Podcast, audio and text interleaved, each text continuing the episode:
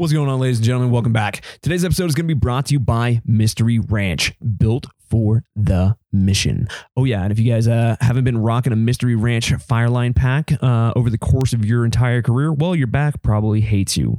Kind of doing it wrong. They make, obviously, the most well built, the most comfortable, and the toughest Fireline packs in the game.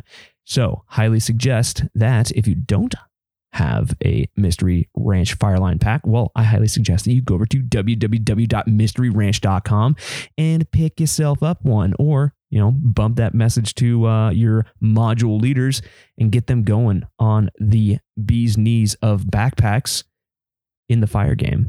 But not only do they make just fire packs, they make a ton of other load bearing essentials. They make briefcases, they make backpacks, they make hunting accessories. If you want to go peel a trophy elk off the side of the hill, they make a solution for that. If you want to go hike up a mountain and then snowboard or ski down it, they've got you covered. They make it all. And those all can be found over at www.mysteryranch.com.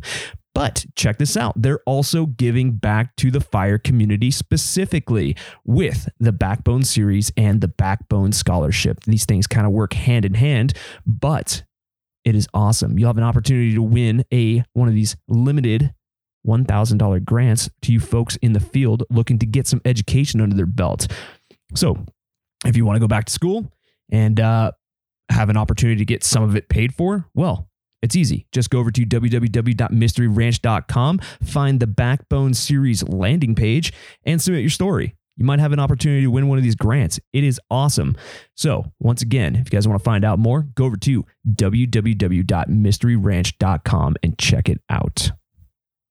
The Anchor Point Podcast is also going to be brought to you by our premier coffee sponsor, and that is none other than Hot Shot Brewery. It's kick ass coffee for a kick ass cause, and a portion of the proceeds will always go back to the Wildland Firefighter Foundation. But in addition to kick ass coffee for kick ass causes, they also have all the tools of the trade to get your morning started off right and a ton of other wildland firefighter themed apparel to help rep that wildland firefighter culture. It's pretty awesome. So if you need uh, a sweet hoodie or a sweatshirt, hell, they even got baby onesies. Head over to www.hotshotbrewing.com and check them out.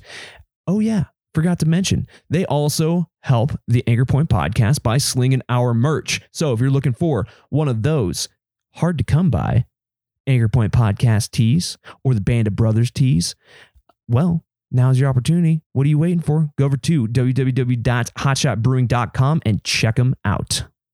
The Anchor Point Podcast would also like to give a quick little shout out to our buddy Booze over at the Ass Movement. And if you haven't heard of the Ass Movement, well, I highly suggest you go over to www.thefirewild.com and check out the Ass Movement.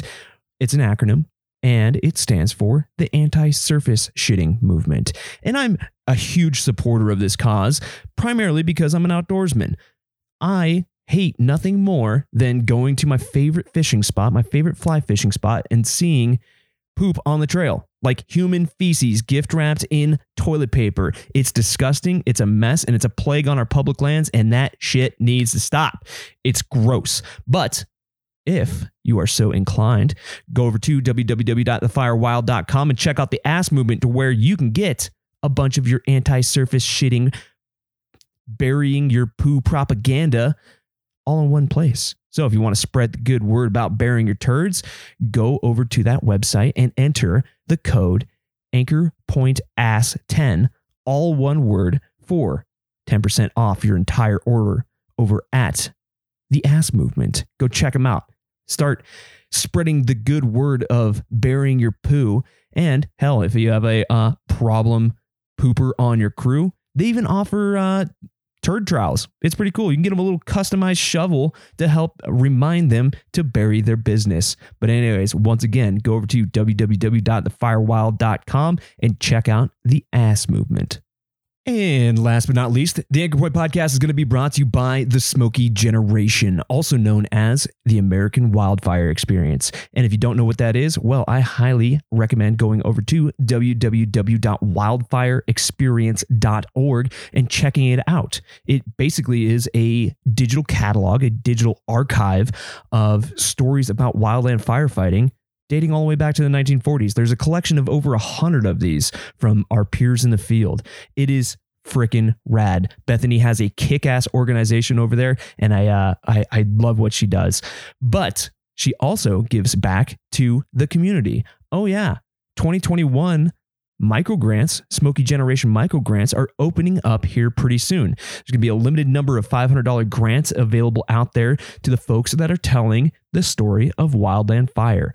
So, whether you're a writer, a blogger, a cinematographer, a photographer, anybody who's telling the story of wildland fire, definitely go over to www.wildfireexperience.org and check it out for more information.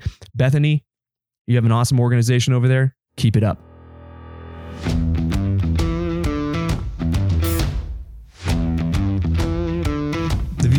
Of this podcast do not reflect the views and opinions of the United States government, the Department of the Interior, the Department of Defense, the Department of Agriculture, the United States Forest Service, the Bureau of Land Management, National Park Service, the Bureau of Indian Affairs, or any private, municipal, county, or state firefighting organization, any law enforcement agency, any medical provider, or any contractor employed by any federal agency.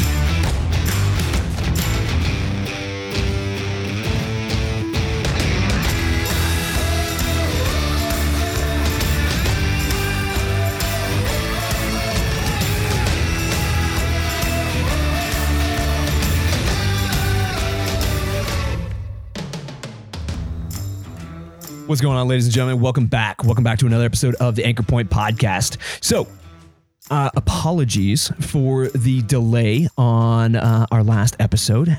Uh, it's been, well, about a month ish, but I had to move. I had holidays. I had to start a new job, blah, blah, blah, blah, blah, and I just needed a break. So, here we are. But with that being said, we should be back to our regularly scheduled programming. So, look forward for more episodes coming down the line. Also, guess what? You can find this little episode on the old YouTube.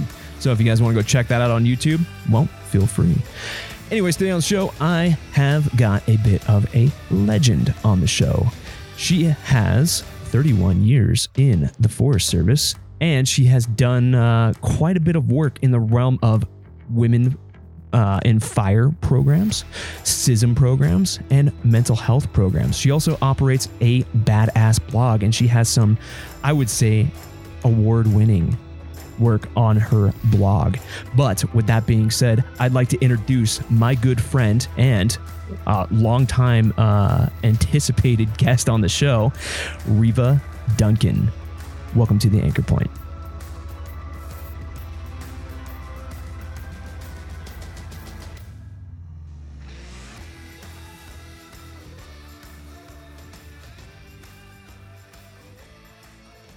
All right, ladies and gentlemen, welcome back to another episode of the Anchor Point Podcast. Happy New Year. Today on the show, I've got the legendary Riva Duncan. See, I had to give you a grand entrance, you know, since it's the Oh, first of the year, you know, we got to just like, we got to kick it off right. Yeah, pressure's on though. Eh, I wouldn't worry about it too much. so, Riva, how you doing tonight? I'm doing great. How are you, Brandon? I'm excellent. I am actually in my new studio, which is still in the works, but my studio is just the spare bedroom. That's instead Right. of the living room. Looks good. Looks professional. It's Good setup. Yeah. So my wife and I just uh we uh actually closed on our house over Christmas and uh yeah, it's been a busy holiday thing. Had COVID. It Yeah. was fun.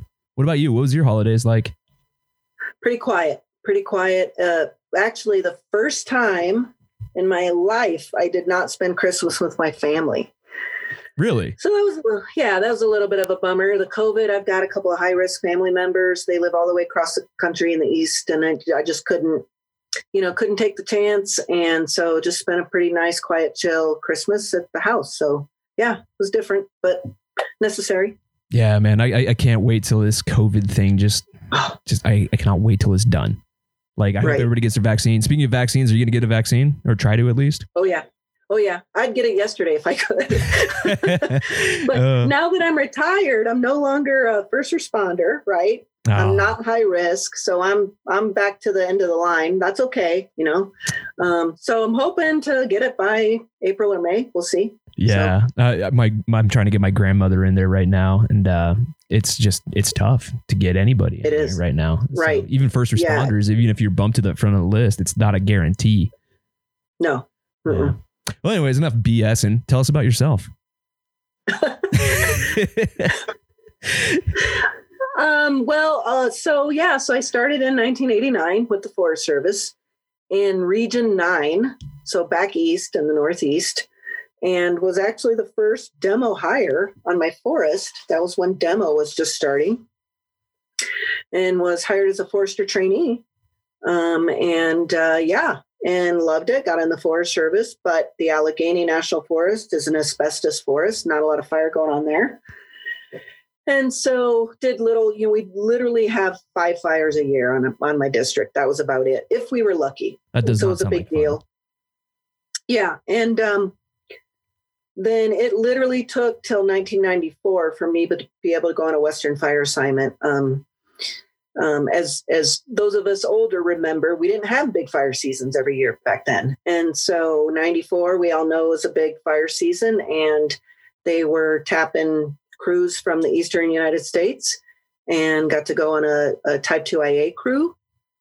And that was my first, you know, full three week assignment, Western assignment on a Type 2 IA crew. And I just was hooked. I, I was like, this is for me. And so, um, yeah, that was kind of the beginning and trying to then get out of forestry and, you know, and more into full time fire. So I went on the Asheville Hotshots Nice. And 96, and then went to um, Florida. Worked in Florida for five years, which is was a just a freaking blast because all year round fire season, my district alone, we prescribed burned 100,000 acres a year.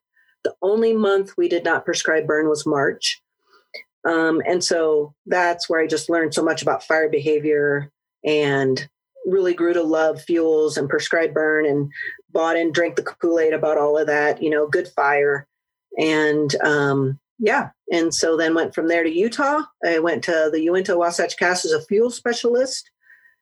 Um, from there, I went to the Klamath as chief two. Um, then back east to the National Forest in North Carolina as the forest FMO.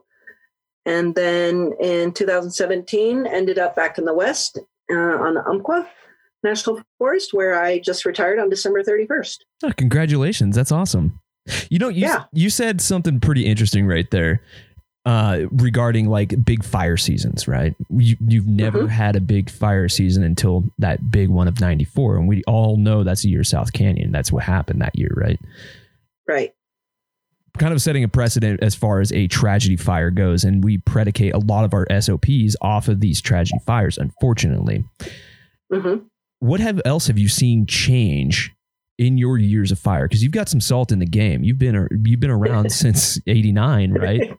Yeah. You've you've seen it all. So what are you yeah. seeing currently with the fire regime uh, from then to now? Mm-hmm. Well, you know, I mean, I think most of us in this profession are starting to see and understand the role of climate change. We can argue the causes. I'd rather not, um, because that I think there's still some controversy there. But we know it's happening. We're starting to see the longer fire seasons, right? The larger fires, the harder to control fires.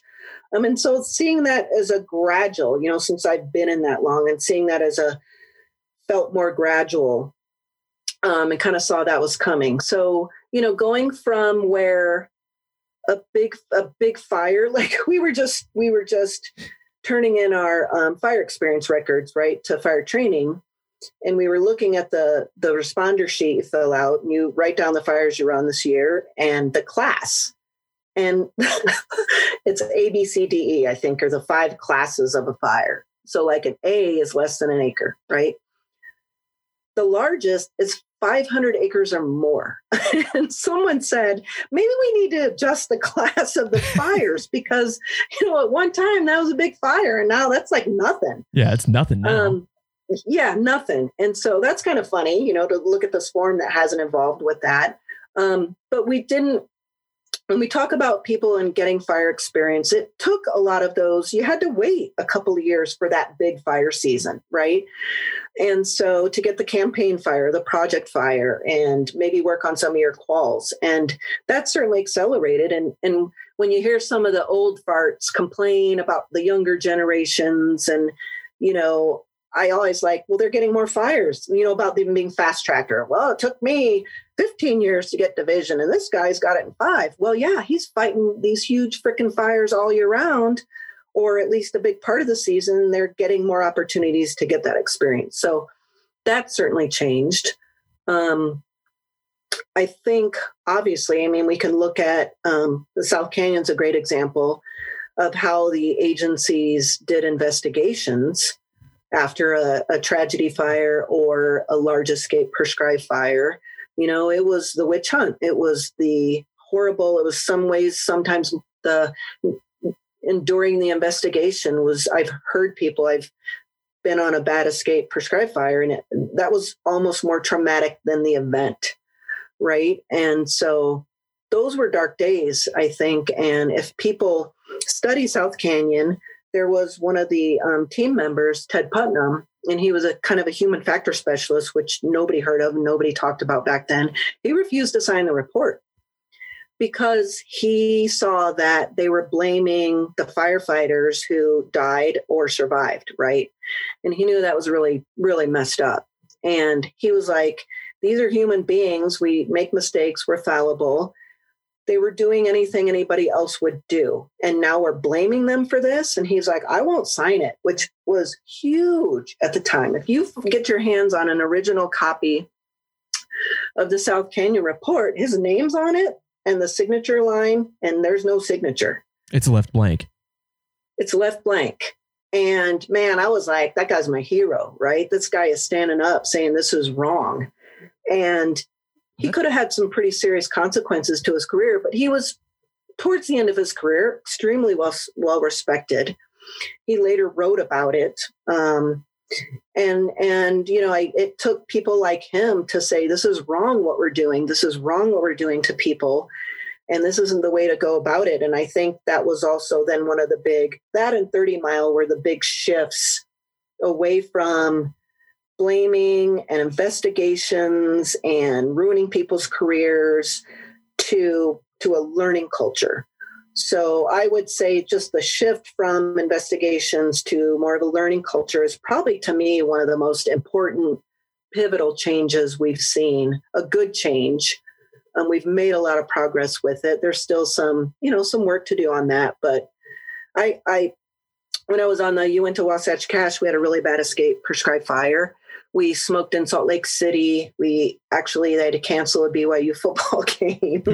um, they almost closed the Salt Lake City airport. I mean, it was a bad deal. We burned 8,000 acres onto private land. Luckily, nobody got hurt. We didn't lose any structures.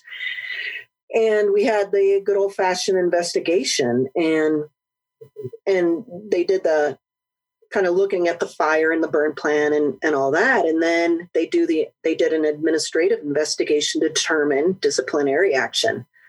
And i remember getting a call and i was the i was the ignition specialist and said oh you have you're scheduled for an interview. It was right before thanksgiving and you have to go to the marriott. And and literally was an investigator with an actual badge. And i had to like swear. a law enforcement badge? Yeah and um, two people in this hotel room to take my statement to determine the punishment that we would get. And I was like, you know, this is messed up. Nobody told me this was coming. I mean, nobody told us that was the next step. I had no idea. And um, so I go in this little hotel room and get the badge and the swear, and they start taking my statement, and they didn't know anything about fire. And um, that was that was that was fucking horrible and um and I, I think it was the first one of, of the group to get my interview and I didn't have any disciplinary action. I'd tell you if I did, but the burn boss, um, I think he gotten his quals knocked back. The district ranger actually got a letter. I mean, I think those were the only two disciplinary action that came out of it. Those of us practitioners, you know, except for the burn boss, but he was a district ranger. He wasn't full time fire. He was a type one burn boss. He was actually a district ranger in a neighboring district but anyway so that was my first example into the you know the terrible world of investigations and i was just like this is man this is messed up you know we're out here trying to do really good work and you know we had a mishap we had a wind shift and a problem and and uh and yeah so i had you know from working in florida with all the prescribed fire if we had an escape it was no big deal if we if the fire crossed the swamp or jump jumped the road we just burned the next compartment out. And I was I was used to that. I was used to, well, you just catch it at the next road, just catch it at the next thing, right? Because the work is important and what we do, this is important work. And so then I go to Utah and uh, it was completely different. And I was just like, what's happening here?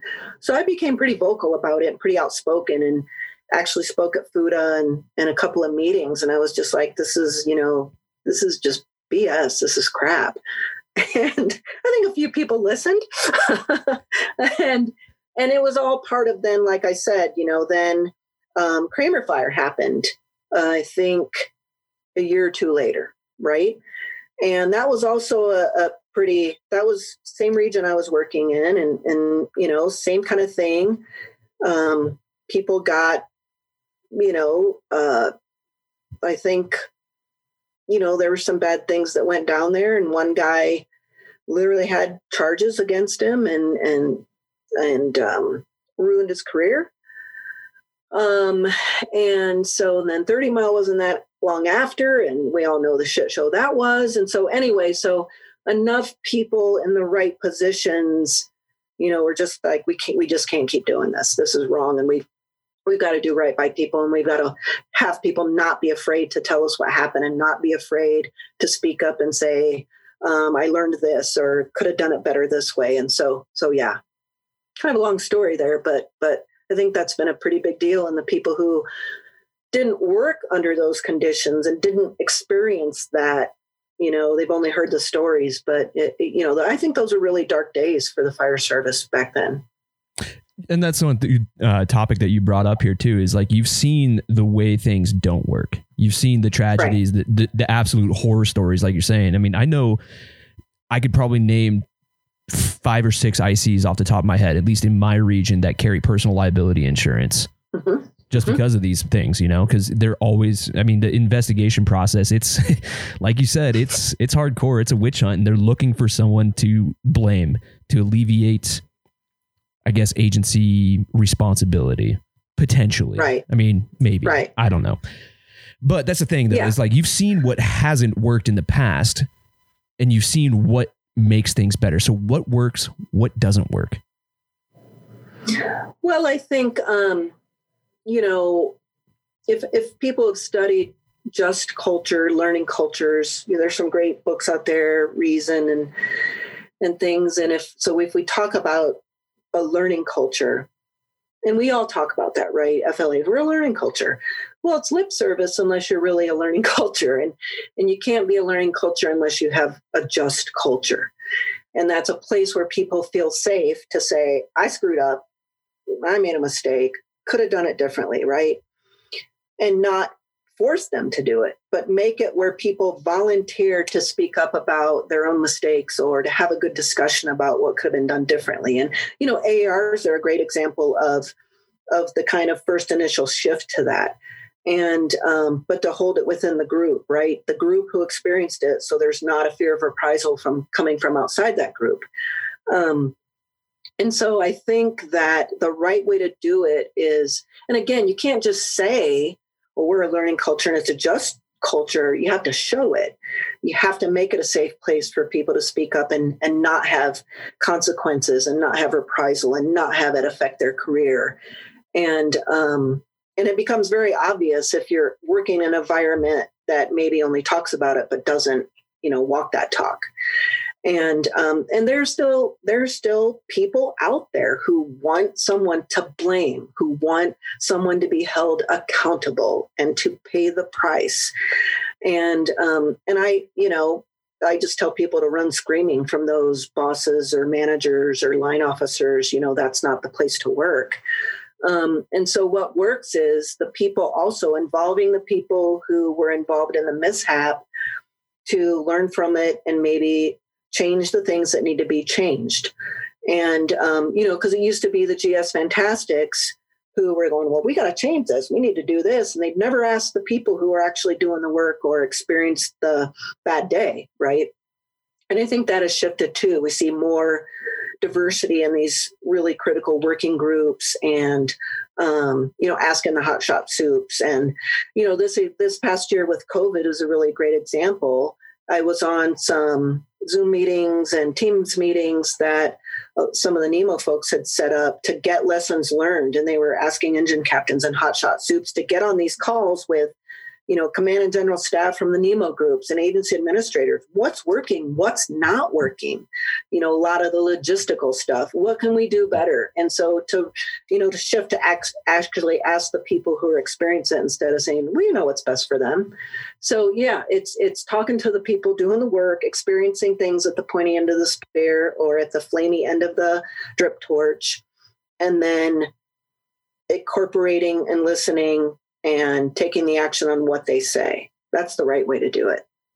Yeah. And I'll tell you, you know, Brandon, the DOI agencies still do investigations. It's in their policy. The Forest Service literally changed the wording in their policy, and the word investigation is no longer in there. It's coordinated response protocol and learning. And so the DOI agencies, I'm going to be blunt, they have a little catch up to do with that too. You know, it, it, it's kind of weird though because, like you said, uh, well, kind of you alluded to, there's definitely a, a, a culture of fear. There's a culture of reprisal, and oh, it yeah. still has not gone away. And right. You've seen it. I've seen it in the yeah. 11 short years that I was working in the in fire, and it's true. Mm-hmm. It's it's true, but like you said, I think that we need to be listening to the boots on the ground, that GS3 and GS4 level, and somehow trying to get that bumped up the line to where it's actually meaning a difference, probably at the middle level line leadership areas, you know, your FMOs, your AFMOs, because they're the intermediaries between, you know, your GS fantastic and your boots on the ground.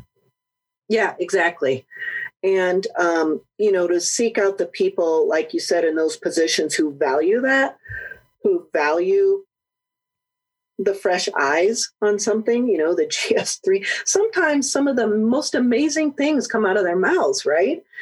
And if they're reluctant or afraid to speak up, you're not going to get that really awesome nugget from this really fresh set of eyes, right? Looking at something going, why do you do that? and so, and so you have to, you know, as people move up into the organization, into, um, you know, more of a, work leader or then an official supervisor, you know, to remember that and to value that. And we all, you know, when we're moving up into our first, you know, job with responsibility, you know, we're kind of a little full of ourselves. I think it's just human nature and we want to prove that we deserve to be there and we might be a little bit of cocky and that's that's okay and a lot of people that goes away finally um, but you know to be able to constantly foster that environment where you do listen and you do value what people have to say. And it's one thing to say, yeah, I want to hear what you had to say and let them say it. But if you never follow through or incorporate or respond to those things, then it also it dies on the vine and people stop stop even offering that up to you and stop speak, stop speaking up. So it really it's something that I think you just have to be mindful of to continue to try to cultivate that environment. Yeah, it's a good thing to do, um, especially when you're moving up. As I had, a, I had a mentor one time. I said, "Don't you lose your fire," and I'm like, "Okay, cool. Don't lose your fire." That's really cliche and dumb, but then he explained it. We had a couple beers one night and he explained it. It's like, no, this like never forget where you came from. I bet right. when you're a, a, you know, last tool, monkey paw, you know, last in the line, you wanted to be heard. You wanted to like, hey, there's this, but you have all these levels of leadership in between you. So you don't want to open your mouth. You don't want to say anything. But when you get to right. that, you, that point where you're actually making decisions, you can't lose that fire. You have to understand the perspective of that rookie or that last tool in the dig. You know, you you can't lose that, or Yeah. else it's gonna die on the vine, just like you No. said. yeah, you have to remember what that felt like to not have any power. you know? And i remember you know just being like when i was you know firefighter two on a type 2 ia crew and not knowing what the hell was going on right? And being really frustrated with that. You know i i had you know we all had a great crew bosses we all had not so great and remembering one of them who just held all the info because it was power right? Yeah, which is a shitty for no way other of doing business. Yeah. Right for no other reason and didn't share that information. And and and so i've always also tried to share everything i could. And if i couldn't at least tell people why i couldn't share it you know? And so yeah that's remembering how that felt to feel like you're in the in the dark and you don't know what's going on and nobody will tell you anything you know? And remember what that felt like. It didn't feel very good No, it's a good it's a good lesson to keep when you start moving up the chain, especially with someone who's in your position before you retired. I mean, that's that's pretty up there. yeah yeah i never thought i'd get that far so that was pretty good No one ever does.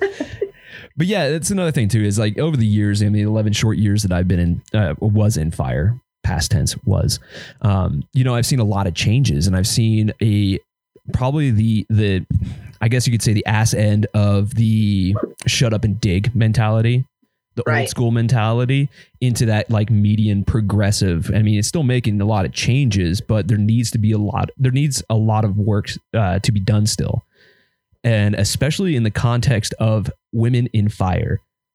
I Mhm. have the utmost respect for women in fire from strictly a biological point, and that's like my my one of my bases. And some of the women I've worked with are most incredible firefighters I've ever worked with. Like uh, I'm gonna shout her name out, but Alyssa who was one of the best rookies, and she knows who I who she is. She's one of the best rookies I ever ever could uh, work with it or ever ask for. She was dialed. She was on it. The thing though is that I I never really realized is I I, I try and treat everybody as equal, but from a biological standpoint, women Mhm. have to put in two, if not three times the amount of work to get the same physiological response, and that's strictly Right. because of hormones. So this Right. job. If you women out there are doing this job, I have the utmost respect for you because it is fucking hard. Yeah, it is. yeah, yeah. And, um, you know, like you said, a lot of it's just sheer biology, right? And when you talk about strength and things like that. And so having to earn, have to, having to really work hard to show that you earn that place there, right? And, um, and it's, you know, it's tough. And even when I, you know, I was on the Asheville Hot Shots in 96, which doesn't seem like as long ago that it was, right? and I remember there were there were three women on the crew, and like there was a 19 year old guy who we overheard talking about, you know, there shouldn't women shouldn't be allowed to fight fire. You tell them to shut the fuck up. Because I would have told them to shut the fuck up. Well, and and uh, what was cool is the older guys kind of shut him down Good. because they're like, you haven't even worked with it. You're like so wet behind the ears. You're just out of high school. We have, and there's some badass women, and you don't even know what you're talking about, right? And so that was cool. That was cool to see the guys intervene on the behalf of the women to say, you know, you're full of crap and and and all that. So, and and I think that's what, you know, when I look back over my career, having men go to bat for me, stand up for me, you know, sometimes was what made the difference, right? And um, you know, to this to this day, you know, when I've dealt with, you know, I was telling somebody that every single fire I went on when I started going out as a single resource, you know, as I moved up in my calls, every single fire I went on, I had to deal with some kind of bullshit from some idiot guy. And it was often, you know, the guys intervening to shut that down, um, which was really, first of all, a really cool thing to see because, you know, I'm their sister and they're sticking up for me. And, um, and yeah, I mean, it, it's just astounding. Like I'm even a division soup and I've got a dozer boss hitting on me in my chain of command. it's just like, what are you doing? wow, dude. Come on. Pump the brakes, Yeah. bud. Yeah, yeah, yeah. And so, um, yeah, so it's been, you know, it's a challenge and, and in some ways, um, I'm pretty frustrated because the number of women in fire are, are really going down in a, in a pretty steep decline. Um, if you look at official numbers, and I've seen the official numbers from HR, and there are fewer women in fire now than there were 15 years ago. So I had a lot more women role models that I saw in fire assignments and in in jobs than the women coming up now see. And that worries me because they're not seeing then these women in these positions or qualifications or out on the fire line to aspire to go, hey man, I can do that. She's badass. Right. So there's some there's the the agencies the, the agencies have a lot of work to do with that still ahead of them. So, what do you think is the reasoning behind that decline? Do you think there's any particular reason that stands out to you, or do you think it's just random, or do you think it's just uh, kind of kind of stereotyped as a male-dominated industry? Which it, I mean, it is a male-dominated industry. Let's just call a spade Yeah. a spade. But do you do you think there's is. any reasons? I think you know, I, I oh, some of some of us talk about this, like trying to put our finger on it because management's trying to figure it out, right? And I feel like uh, upper management at the regional Washington office level keep focusing on recruitment, and it's not a recruitment issue because people involved in fire hire, temp hire, there are a lot of women applying as temporaries, entry level, first time in, right? And it's what we're seeing then in perm fire hire at the seven, eight, nine level, that's where we're losing women, right? So it's a retention problem. And I think that for a woman who wants to work in a outdoors, physically challenging, you know, this kind of profession, first of all, I think there are more alternatives for for doing that kind of work than there were before, right? There are more opportunities, more other jobs like that. Um, I also think that, you know, the women who even came up before me, the women in the 70s, you know, who were really blazing the trails, first woman hotshot, first woman smoke jumper. You know, I think they also felt this sense of responsibility that I've got to do this for the women behind me. I've got to put up with this crap to make it easier for the next woman. And I think a lot of women now, they're just not willing to do that. They're not willing to put up with the shit. They're just not willing to do it. I can, shit, I can go work for the Nature Conservancy, right? Or I can go work for a, a private environmental company if I want to work in the outdoors. Um, and I just think a lot of them aren't willing to do it anymore, aren't willing to sacrifice and have to put up with a lot of crap. I also think um, as more women get into um, this profession and as they have partners, primarily if it's a male partner, um, they have professions too. And um, so they may not be as mobile to escape a crappy situation, right?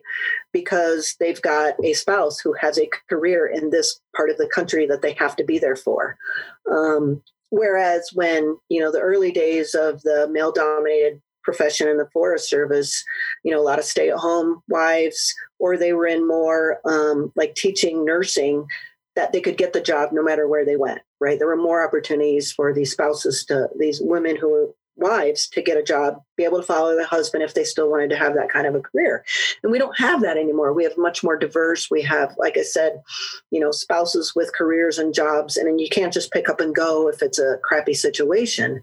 Um, so I think that's another one. I think um, the struggle for women who want to start families um, because you know you got to kind of take a break and some women are able to do it you know they have good support they have family that can help you know help if they go on a fire assignment you know as the kids get older but not everybody has that and so then a lot of women move into the not the operational jobs right because it's family friendly they don't if I'm a prevention tech, I don't have to go on a fire assignment, right? Yeah. I can do my job, I can stay here, and I don't have to. No one else is depending on me. I'm not on a crew, I'm not on a mod, you know, I'm not on an engine or helitack. I'm just this person doing my prevention job. I can I can take a break and stay home with my kids, right, for a while, or fuels or dispatch. About to say And, dispatch is um, one of those big ones. I know a lot of women that, you know, they wanted to have kids and it's Mhm. hard to raise a kid when you are gone. You can't be a part-time parent, and that's for both both men and women. You know, it's, it's Right. equal. But I know a lot of people that work their ass off to get their dispatch quals, and they go to that while Yeah. the husband goes be a hot shot for six months out of the year. Right. And and I think if gosh, if both if both people are in fire, yeah, I mean they can't both be gone all the time and have a family. And so, you know, they're just then we do fall fall back into some of those more traditional roles where it's you know more the expectation that the the wife the the mom you know kind of takes that stays home with the kids you know and um, it just kind of is what it is. And and we don't like i had a really good friend we were on the hotshot crew together and she was in fuels in idaho and her husband was he, he was in aviation and they decided to start a family. And she you know took her six months off to stay home with her raise her son. And then she was ready to go back to work but she wanted to go back part-time and there was another woman in a similar situation in fuels and they they came up with a job share. Like we could do this job full time and each of us could work part-time though and be able to stay home a little bit more with our kids. They worked it out made this proposal and suzanne she was like she won the fuels person of the year for region four. Like No she's shit. a rock star man. She was freaking rock star and the agency wouldn't accommodate her or this other person they wouldn't even consider it They wouldn't even give it the time of day, huh? wouldn't Oh. even get it the time of day. And like I said, she was a high performer. She was a proven go getter. She was an awesome employee. And she resigned. They let her go, you know, and it was just astounding. I remember talking to her about it. And we just, you know, and there were some there were some people in the agency who fought for her. Like our regional fuels guy tried to talk to her forest and they just wouldn't budge, just wouldn't do it. And sure, that was, you know, in the early 2000s, but um but you know it's just it's just a challenge and i just think you know a lot of women i've talked to are just like i'm just not whether it's a family or whether it's putting up with you know gender discrimination biases whatever they're just tired and they're like i'm it's not worth my mental health anymore and i just think people are more women are more willing to just walk away and find a different work environment which is unfortunate right i want to talk them all into staying you know i'm like no please stay please, please, please. you're awesome. We need more women. But when it comes down to, like they're saying, my mental health is is suffering. My family life is suffering. I can't do this anymore. This job is not worth it. I you can't argue with that, right? I'm not going to talk them talk try and talk them out of that. No, it's that's not. If they've already made up their mind, you can see that look on their face too. If they've already Yeah. made up their mind, it's just not worth trying to convince them because their mind is already made up. Right. Yeah, Right. it's just interesting to hear. I mean, what are some other uh, unique challenges that women face in the fire service? Because obviously, I can't speak to it because I'm a dude. So Yeah. I'm kind of I'm Yeah. I, I'm just gonna s- I'm I'm naive to the subject. So I really I know I've seen like some bullshit that's gone down. I've seen some and heard some stories that are just absolute atrocities. You know, Right. but as far as like the nitty gritty stuff, I don't know anything about it because I'm blind to it. Yeah. I'm not a woman. No, and that's that's really good. And and and I appreciate someone like you. And I've heard from other men who are like, help us, you know, help us help you. You know, tell us your stories. What what what do we need to do? And um and I think like I tell people because you know, I was always I was always kind of a outspoken type A woman, right? And um and I remember I remember one time when I was on the hotshot crew and we were on a fire in Texas and and we're in fire camp and this guy look over and they're assembling the lunches and this guy he's a crew boss off a off another crew uh, type 2 crew and he's high grading out of the prepared lunches you know he's picking like he's looking He's he's, rat picking fucking. stuff He's rat fucking out of the sack Exactly. lunches. and we're I'm sitting there eating, we're eating breakfast with the crew, and I look over and see this guy, and I went just yelled at him, "Hey, what are you doing? Get your you know get out of those lunches!" And the soup is like Duncan, and I thought, "Oh shit, Ah, I'm shit, busted." here we You go. know, oh crap, push ups. Calls me over and he's like, "Hey, good job calling that asshole out, man." yeah. He's like, good on you. So I was like, I was kind of, you know, quote unquote, rewarded for like kind of taking an initiative, calling somebody out, right? Yeah. so I thought that that was a good thing to do. and and then I learned um, as I went forward into the world that wasn't always appreciated. And Nope. um, Depends on who it is.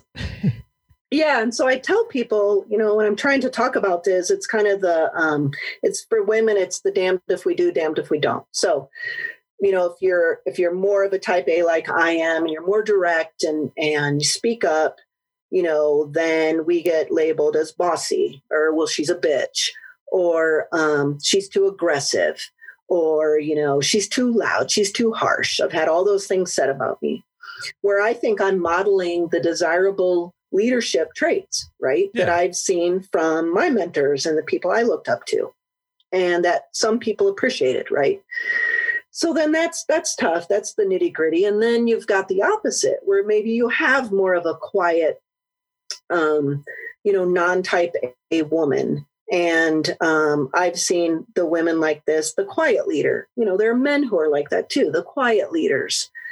Um, but then i hear them well she's not she doesn't exhibit enough uh, uh, leadership. She doesn't have command presence. Not she doesn't assertive have enough. this. Right Yeah. yeah, and so then it's like, well, what do you, which one do you want? Because the the person who the people who do have it, were they're bitches, you know. But you're saying the ones who don't have it, well, they're not, you know, bitch enough. Is that what you're saying? And so what do you want from me? Yeah, exactly, exactly. And I think that's just, you know, I watch that and I see that, and it's like, well, shit, we can't win, right? We can't win no matter what. And so, what what do you need us to do? And um, and so I think that there are a lot of really awesome, cool dudes out there who do see um, the different things that women bring and they cultivate it and they seek it. Like my hotshot soup had spent his entire career in Region 5 on hotshot crews and engines, and then started up the Asheville Hotshots, you know, in Region 8. And he was like, I love having women on the crew. He's like, I freaking hate the testosterone poisoning the bro crew with fest. tw- yeah, with crew with 20 dudes.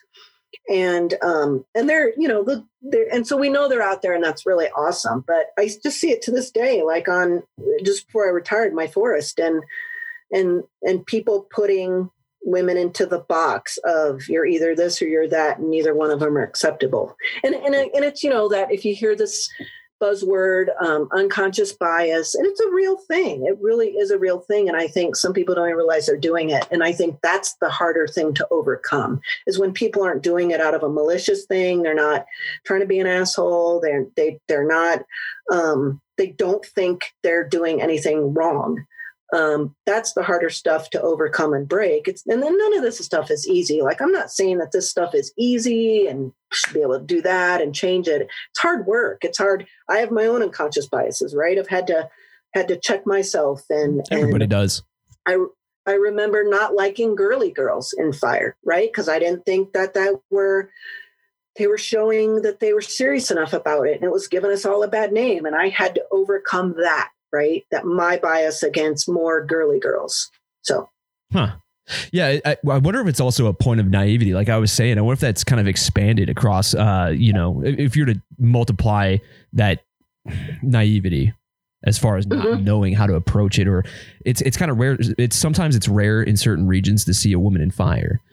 Yeah, Some regions it is. It, it just is. So how do we Right. open up that discussion? I mean, do you think it's like a, a group naivety of like we don't know how to communicate properly or we don't know what to expect or anything like that? I mean, I may might be getting off in the weeds here, but do you think it might be something along the lines of that as well?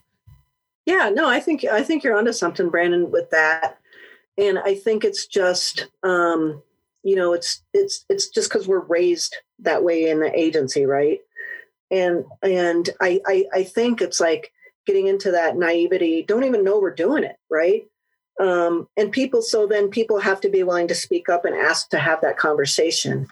And um some people are willing to do it. And i've had people reach out to me like well i don't know if you remember um when travis dotson with the wildland lessons learned center wrote that essay about how he started to see things differently through the lens of being a dad to a three-year-old little girl right and he Yeah, wrote this essay about man i was i was a dick right man, I did some shitty stuff to women. And now I've got this three year old girl who's telling me she wants to be a firefighter, like, Daddy? And he's going, No.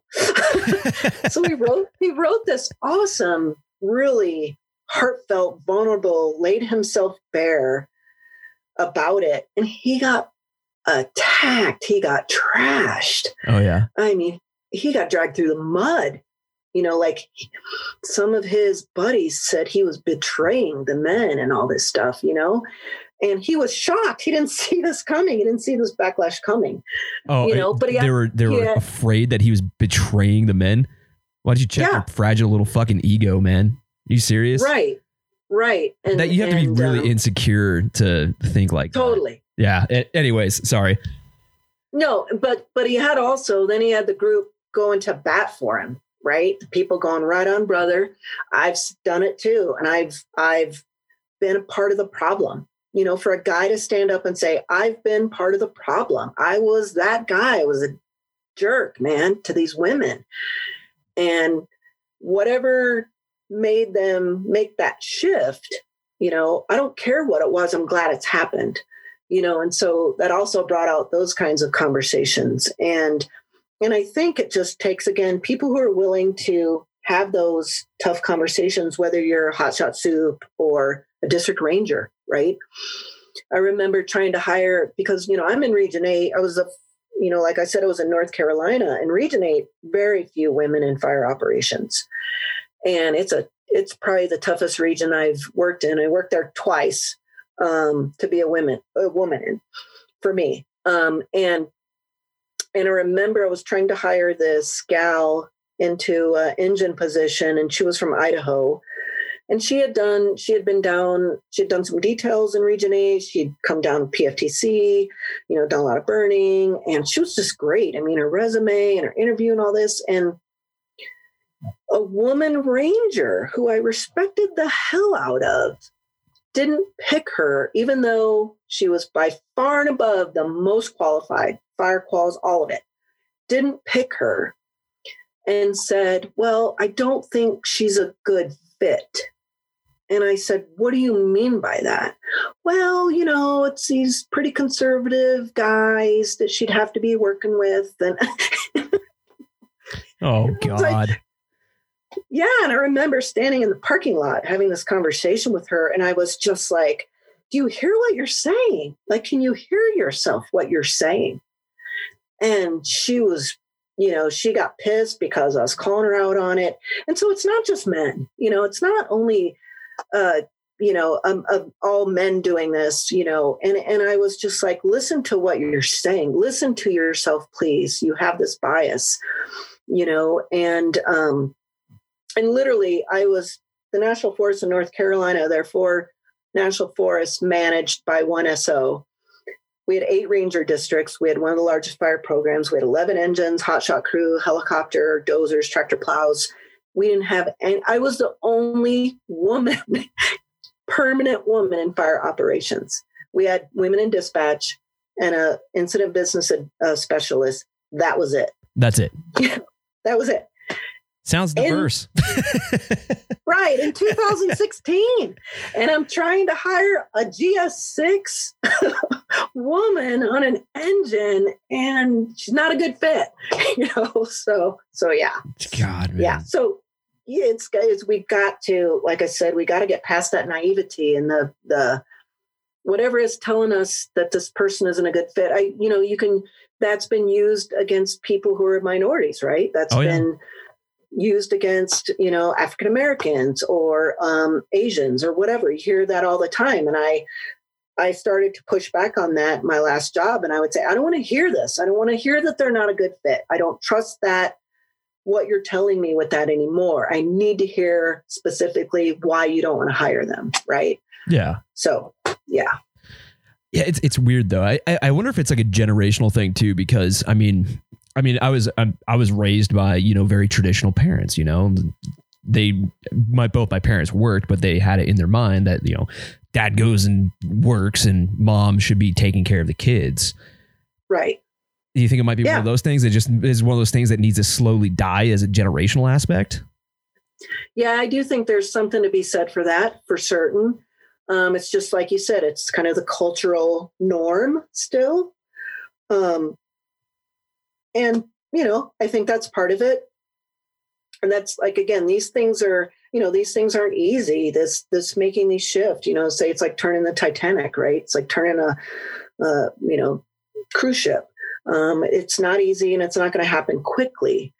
But when, you know, we're seeing instead of progress, we're seeing, you know, regress, you know, should be getting people's attention. And I don't feel like it's getting enough people's attention to really say what's going on here and what do we need to do differently, you know? Yeah. I mean, well, I mean, the whole dynamic is is changing, and not only just for women in fire issues, but just the Forest Service or the agencies, all the agencies together as a whole. And I think people are becoming more empowered and more vocalized about these efforts of changing things. So I, I want to see yeah. that continue to increase, and these older, I guess, idealisms that just go downhill. You know, like these old mentalities just slowly die because they need to. Yeah. Yeah. Well, and I think a really good example of that in just general society is like the LGBTQ community. Mm-hmm. You know, like my, I have nephews, you know, who are like late teens, early 20s, and they have outwardly open, you know, gay friends. They don't even think twice about it. Yeah. They don't even, it's not even a thing, right? Now, why does it matter? So that's, Right. Doesn't matter. Yeah. They don't care. And I think that's a really good illustration of the generations coming up that, you know, kind of busting through that stuff. They don't really give a crap, right? We're seeing even in the in the agency, we see more um, you know, LGBTQ who are out out and open with it mm-hmm. right because we all we all knew people who were kind of on the dl in the early days and it was risky and they couldn't take you know, it was putting themselves at professional, personal risk to be able to speak up. Now you see people who are married, right?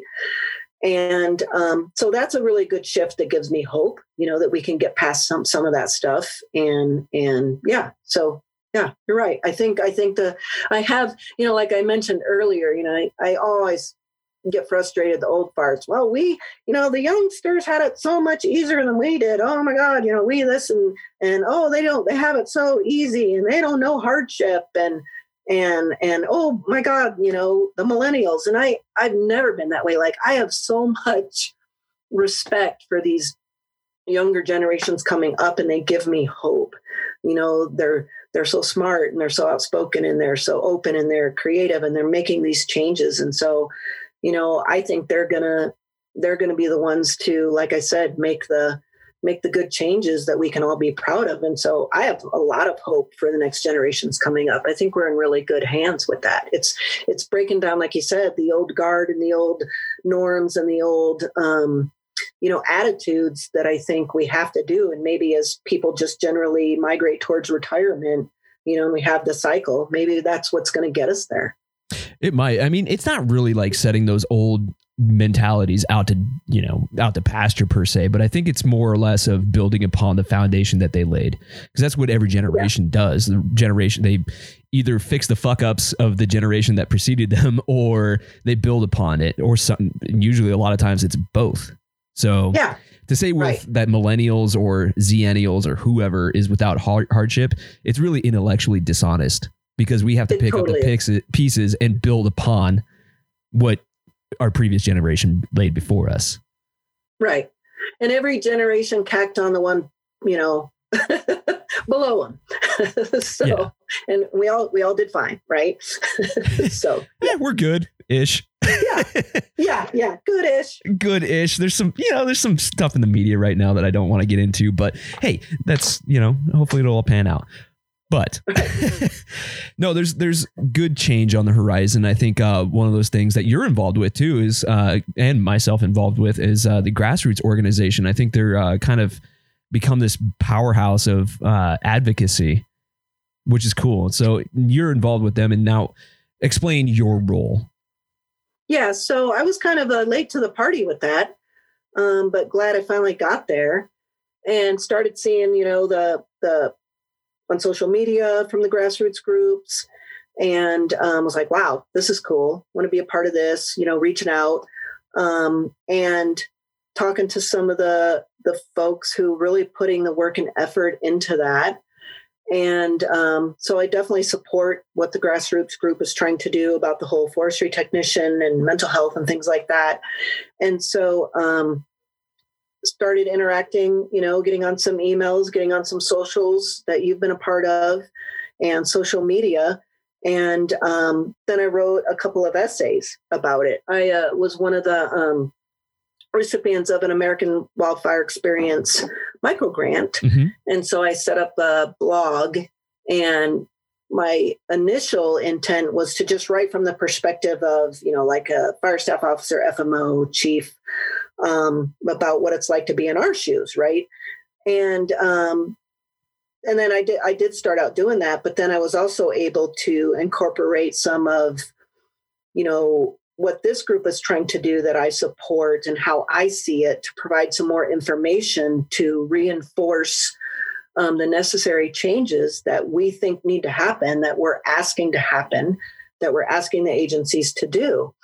And I was pretty fortunate because, you know, I knew I was at the end of my career.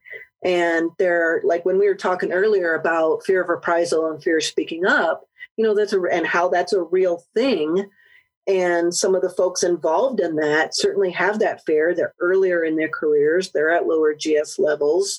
Um, they're right to have that discomfort and fear. But I, you know, I'm at the end of my career. I can be the person that can say a lot of that stuff. Yeah.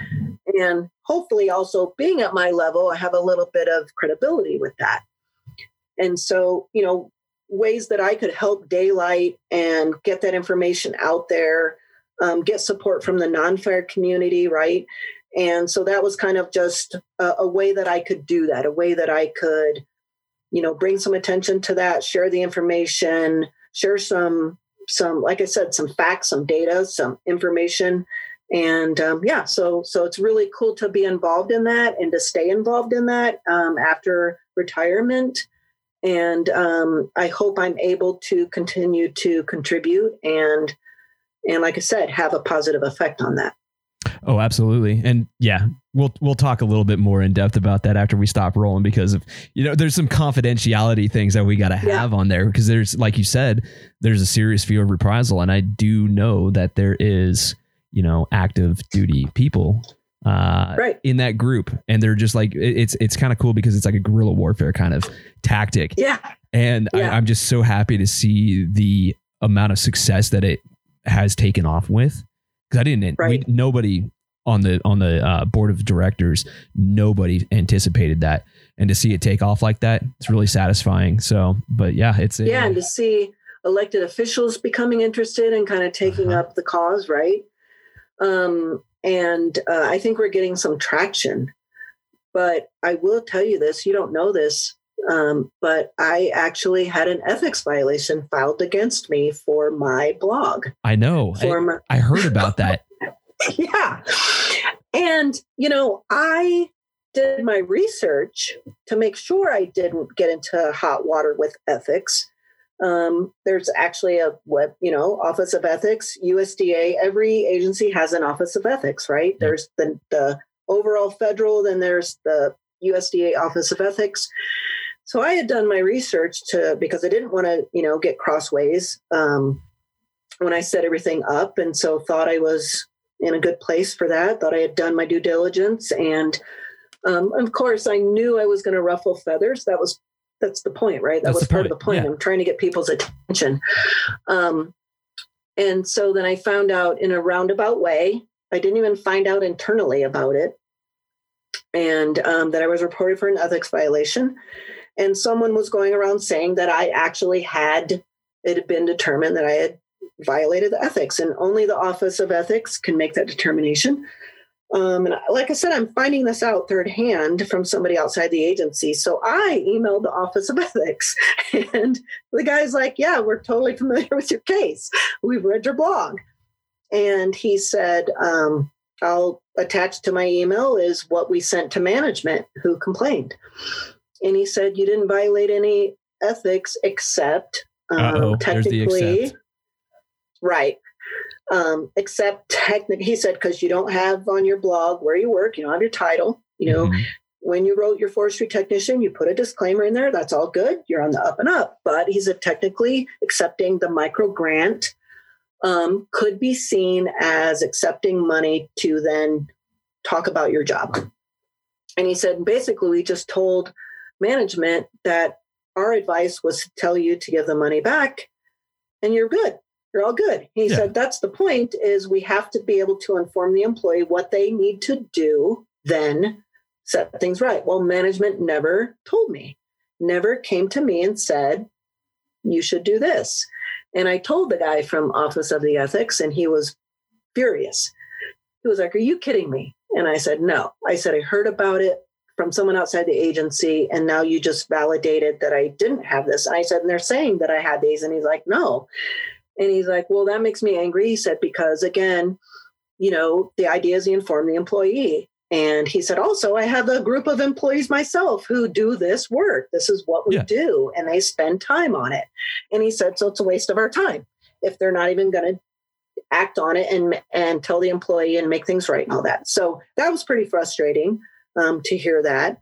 But again, I wasn't really as worried about reprisal, but I was I was disappointed to hear that things were being said about me that weren't true about violating ethics because again, I I really wanted to make sure I didn't do that. So yeah, well, it's, it's, a, it's a real thing. deal. Yeah, I mean, ethics violations are a serious thing. I mean, some of those it's ethics a, violations could come with jail time. Right. Yeah, it's pretty serious stuff. And so, um, and if you're, you know, I didn't want my message to get lost in a controversy because I violated ethics, and that's why I really took steps and pains to do my research and make sure I wasn't. You know, so so yeah, a GS6 guy on the grassroots group, hell yeah, be anonymous, dude, because yeah, I don't want anything bad to happen to you. You still have a huge career ahead of you. You still have a long ways to go. And so I don't blame folks one bit for being worried and wanting to stay anonymous and work behind the scenes though to make these changes that that you and I know and others know are really important and need to happen.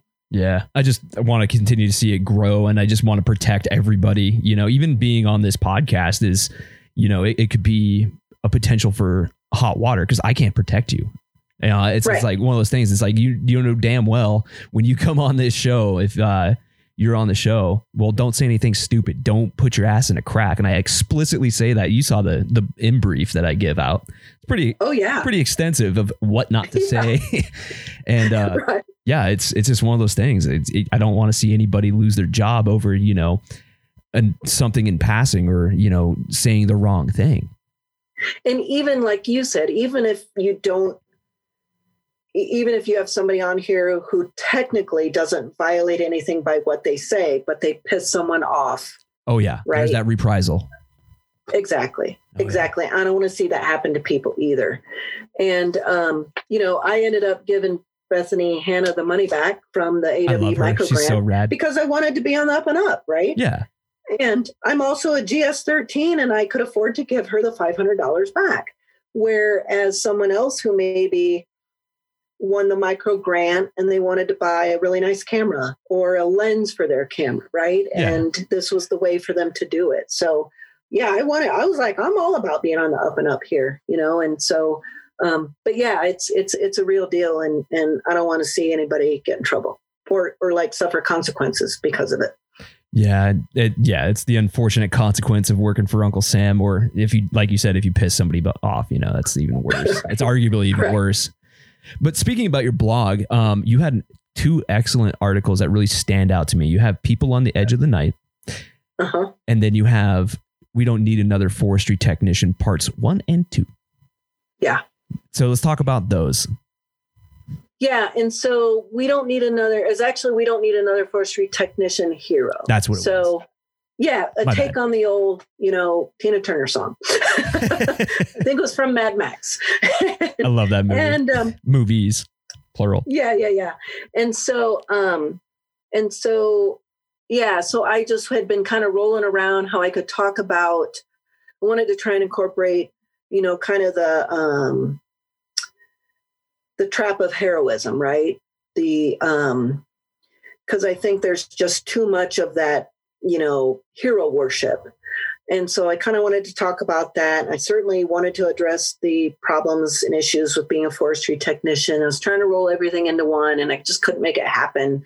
So that's why I did a part one and a part two. And part one was more of kind of setting the stage and more talking about, you know, facing fatalities and when bad things happen and, and try to highlight, you know, the risks, not just physical safety, but personal, mental, family, you know, all those risks about the job that we do, you know, and and I don't want I don't want someone to become a hero because they die, right? Yeah.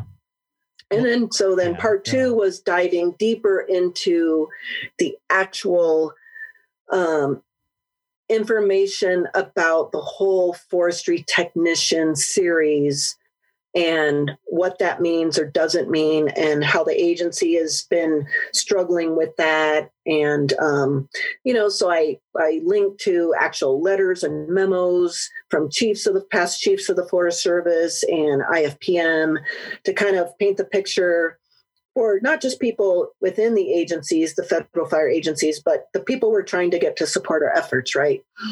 And so to just highlight that again, you know, we're forestry technicians until we die, and then all of a sudden we're wildland firefighters. Right. I, I was waiting for you to say it, but there's that old adage: we're not we're not only we're not firefighters until we die on in the line of duty.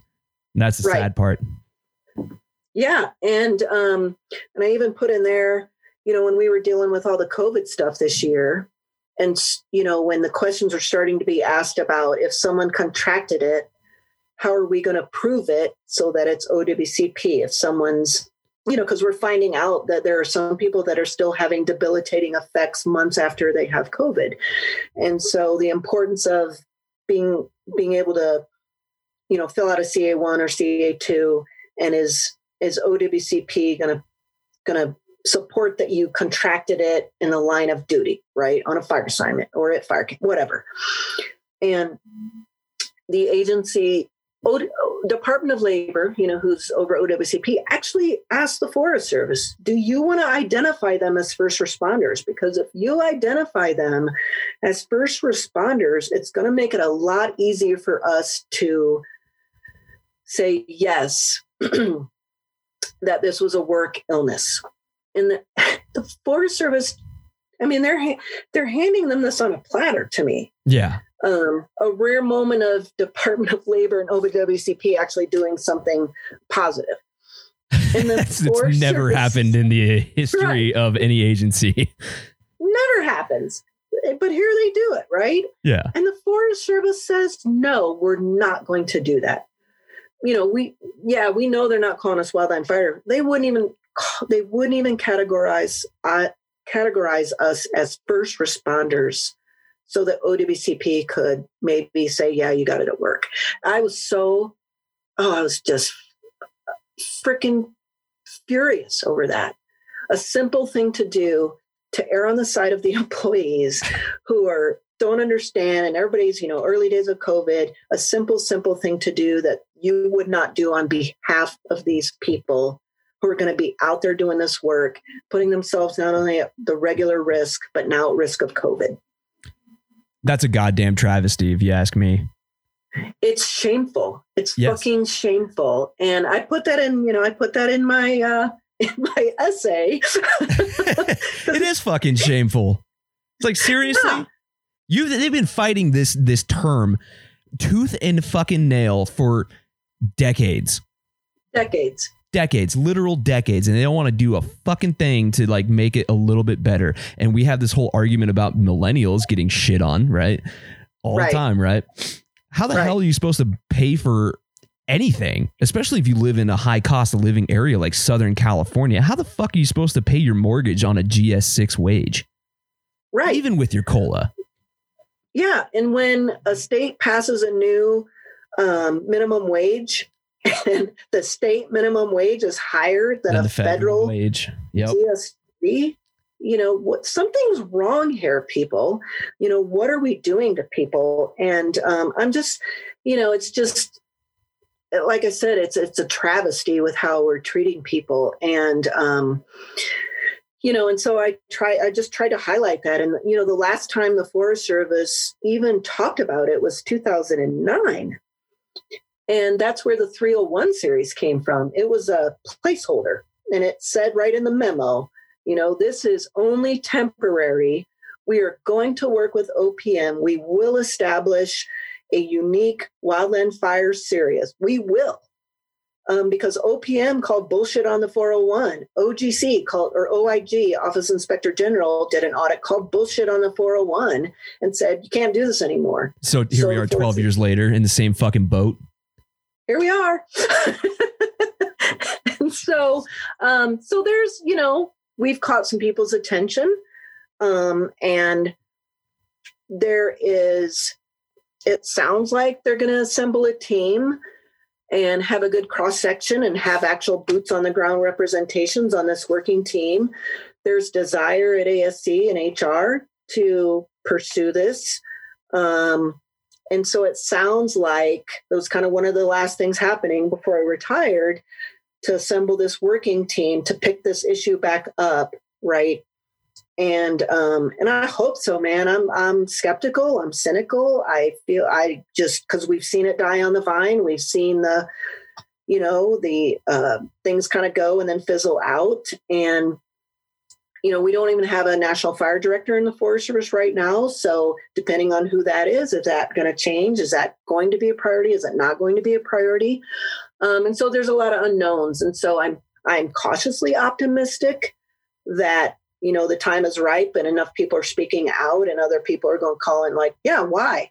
And um and so i like i said i'm really hopeful that this small working group they're trying to put together will get some teeth and get some traction and and start working towards making things better and the way they should be and treating our employees like they matter like they're not uh, dispensable well, Luke has a good uh, term. He has a good like analogy for it. It's like in the old days of mining or logging, right?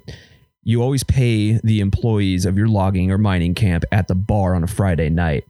That way, they all spend it at the bar and then they have to go to work on Monday. But mark my words, there will be a time where this I, I, I see the writing on the wall. People are fucking pissed. There's a timeline yeah. on there's a there is a short fuse on this whole organization, and I think that if they don't change something and change something drastically, very soon this whole fucking thing is going to collapse in on itself. You're not going to be able to hire anybody. Like you were saying, right. state minimum wage. Well, guess what? You work for the feds. You don't have to abide by a state minimum wage. Period. Right. There's no mental health programs. There's no. I mean, shit. OWCP is a fucking nightmare. Oh, like a joke. It's a joke. It's a goddamn joke. And yeah. all these things. I mean, you you can't buy back your seasonal time. You right. can't do anything. Yeah, and um, you know, I, I I got a little tired of the finger pointing. You know, it was like Forest Service, we're blaming OPM. It's them. They don't want to do this, and you know, and then they're blaming them, and then, you know, and it's like, stop, stop. Can we just get people to work together to figure this out and you know move forward into doing right by people i mean look at all the people quitting like people oh, yeah. like you people like luke you know hump um, and if you live in a place like california that has you have other opportunities good opportunities to, too yeah yeah really good ones to go work for P. Look how many people are going to PG&E, yeah. right? Uh, shit, sign me um, up, man. I can go make more and do less. Fuck, sign me up. Yeah, make more and have a quality of life, have a true work life balance that's not lip service and bullshit. You know, go to your kid, coach your kid soccer team, help raise your children with your spouse, be there for anniversaries and birthdays, and not be exposed to trauma. You know, I mean, it's a no brainer. And you, so, could you imagine how much the divorce rate would go down? Oh. and oh. the alcoholism if everybody i mean i know it's it's it's a pipe dream and it's never going to happen like this we're not going to be cal fire it's it's no, never going to happen that will never happen as far as like a federal agency goes we're not going to treat it like that but right. could you imagine how much like systemic problems would be fixed as long as we were treated as firefighters? Yeah. Yeah exactly and and valued for that and understanding um like I said, all the sacrifices that that folks make in their personal lives, not just the sacrifices you make or the risk you take from a snag or a vehicle accident or whatever, but then all the, the personal sacrifices people make. And um, yeah, and, and how many people then would, would, you know, remember, uh, you know, because I know you worked for the BLM and the Forest Service, but a few years ago when they did the federal employee survey and the Forest Service was like third to the last out of 250 agencies, right? And so Forest Service like, we want to be an agency of choice, you know, and we're going to improve things. And it's like, well, here you go. Here's one way to do it. TikTok. You know, yeah, big talk. And so, um, yeah, and so it's it's just I don't it's it's just I don't understand how people can't connect the dots that if you do this, you're going to have also a more productive, you know, high functioning, you know, workforce. I mean, it's you see that in private industry, right? Mm-hmm. So it's it's this isn't fake. This isn't phony stuff. There's real data that shows you treat your employees right, you value them, you pay them what they're worth, you recognize them, you provide them services. They're going to be great employees, right? It's a win-win. Oh yeah. No, it is, and well, luckily we. I mean, this, the the dynamic the dynamic is changing, thankfully, and we also have a little bit ass behind the movement as well. Not only with right. These working groups, which I know of several of them. It's not just the one up in the Pacific Northwest. There's several of these popping up yeah. all over the place, every region, right. as far as I know. But we also have true grassroots organizations like Grassroots Wildland Firefighters and people like you talking about it openly on your blog. This discussion needs to be had, and it's not an easy discussion to be be had, but no. it needs to happen and something needs to change before it, like I said, it's going to implode if we don't change it.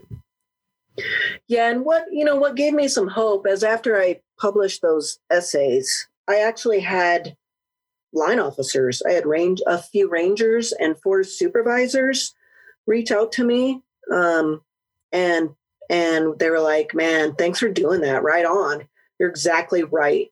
You know, and and in the federal agencies, I had to learn this up and coming, you know, a line officer, a district ranger, forest supervisor, district manager, um, refuge manager, uh, park service superintendent. They are the deciders.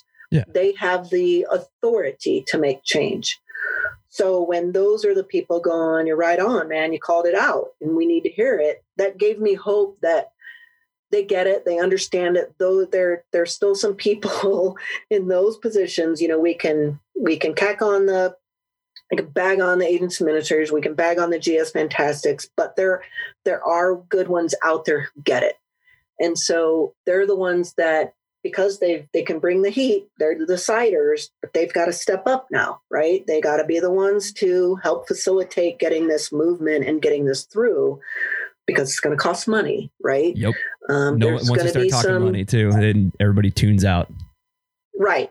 Um, there's going to be sour grapes from the non-fire side of the house, you know, um, and so you there's there have to be people that have the will, the will to support it and help it and make it happen and work through it. Right. There's They're also- out there, but they got to then, like I said, they got to stand up and talk. Yeah, there is that. I mean, also we got to realize that there might be some unintentional consequences associated with a big change like that. And we, I mean, I don't know what could happen, but some of those things we might not like. It's a very right. real fact. Right. Yeah, that's a good point. And, and I think that's people got to also be realistic then and look at what the trade offs are then. Yeah. Do cost benefit analysis and see what actually makes sense. We just got to do right. That's, I mean, what does right yeah. look like? People have been right. saying it for years, but nothing has ever. I don't even think the discussion's really been had on a serious manner. No, no, I don't think it's been on anybody's radar until the grassroots kind of was like, you know, hey, time to talk about this again. Yeah. Well, we're a little bit aggressive as throwing as far as like throwing things in people's faces, politely correcting agencies of what our actual title is when they want the glory of saying firefighter for likes, but in reality, oh, you misspelled forestry technician. I know a lot of people that do that. I'm one of them. yeah. Well, uh, I even started adopting it into my just normal, you know, how I talked at work. And I stopped referring to the fire folks, you know, the on the engines, the hotshot crew in my forest, and I stopped referring to them as firefighters just in conversation at the FLT. I started calling forestry technicians. It's petty, but it's effective. Yeah, I do the is, same totally shit. Is. I do the same shit. Oh man. but yeah, um, so you've been through a lot of stuff. You've seen a lot of things, and one of those Mhm. things that were a topic on our list was surviving critical incidents. So this is Mhm. always one that's fascinated me. I'm actually trying to start a nonprofit, in kind of the mental health realm, and I'm Oh, obviously on. biting off way more than I can chew right now. So, Yeah. so if anybody's out there listening that can help me, uh, yeah, more than ears. But other than that, so let's talk about some of the incidents you've you've experienced in your in your career. Hmm Well, I talked about, you know, the escape prescribed fire, and I think a lot of people don't understand how traumatic that can be, right? Oh, yeah. And um, you know, we had we had people in our, you know, the non-fire people like, you guys are a bunch of fucking idiots. they hate it. What is this amateur You hour? know? Yeah, Yeah, Um, because it's easy to armchair quarterback stuff. Yeah, exactly. But you know, the communities were so pissed off at us that they wouldn't even like we'd we'd go take the G ride to get gas, and they wouldn't sell us gas. Oh shit! You know, and, oh yeah, wouldn't serve us. Go into a restaurant, nope, we're not serving you. Um, and it wasn't just they just saw the Forest Service shield on the truck or the uniform. They wouldn't serve anybody. So the non-fire people like this is bullshit. Um, so the, and that was that was pretty bad. And I know like we did a staff ride when I was on the Klamath of the Lowden Ranch fire. Um, that was BLM prescribed fire that burned down 300 and some homes, right? Oh shit! And I remember talking to some of the folks um, who were there on that and how, you know, they, you know, that really screwed them up. And, um, you know, one guy was like, I still think about it every day, what I could have done differently. Right. So, anyway, so, so, if that would have been the worst thing to ever happen to me in my career, you know, at the time I thought it was horrible, but then, you know, I moved on. And when I went to the Klamath, um, in the space of just three plus years I was there, we had um, we had a helicopter crash like my first week there Oh, wow! um, on one of our fires. That um, it was a sky crane, two pilots, and they crashed into the river and, and drowned. And then um, then over that winter, we had a non-line of duty death. One of our apprentices crashed into the river. There's a theme because the roads on the Klamath are gnarly Yeah, and um, yeah, and then we had um another a helicopter crash the following year, and the pilot uh, was actually over. It was on one of our big fires, but one of our crews was under the helicopter doing a long line, and he got the long line hung up in a tree and um, had to peel off and. And so he didn't crash on top of the crew, basically killed himself, you know, not killing them. And uh, then uh, then we had another non-line of duty death with one of our fire guys on his way home from work. And then the following year, we had a burnover fatality. Um, so yeah, there was a lot packed in there. God damn, that's a and lot of trauma to experience in such a Oh, short time. God. We were like, you know, the dark humor that we all use to cope with um, things like that. You know, where we were talking about having an exorcism of the Klamath National Forest. You know, calling somebody in or asking a shaman or something. We need some help here, and um, it was one thing after another. And and those were the early days of. Uh, that was before I was, you know, peer support had kind of gotten off the ground, and we were still trying to help people and provide CISM, and it was still a struggle. And we'd learned a lot from South Canyon, right? We learned not to have a guy in a suit show up who didn't know what the hell he was talking about. So we were trying to do better, but but um, I just remember trying to do that and feeling super fucking helpless and and knowing it wasn't enough, but not knowing what else to do. And um, yeah, and we had like so we're we had a chaplain with the Siskiyou County Sheriff's Department who was trained in critical incident stress. The nicest man in the world, Keith, still remember his name. He was it.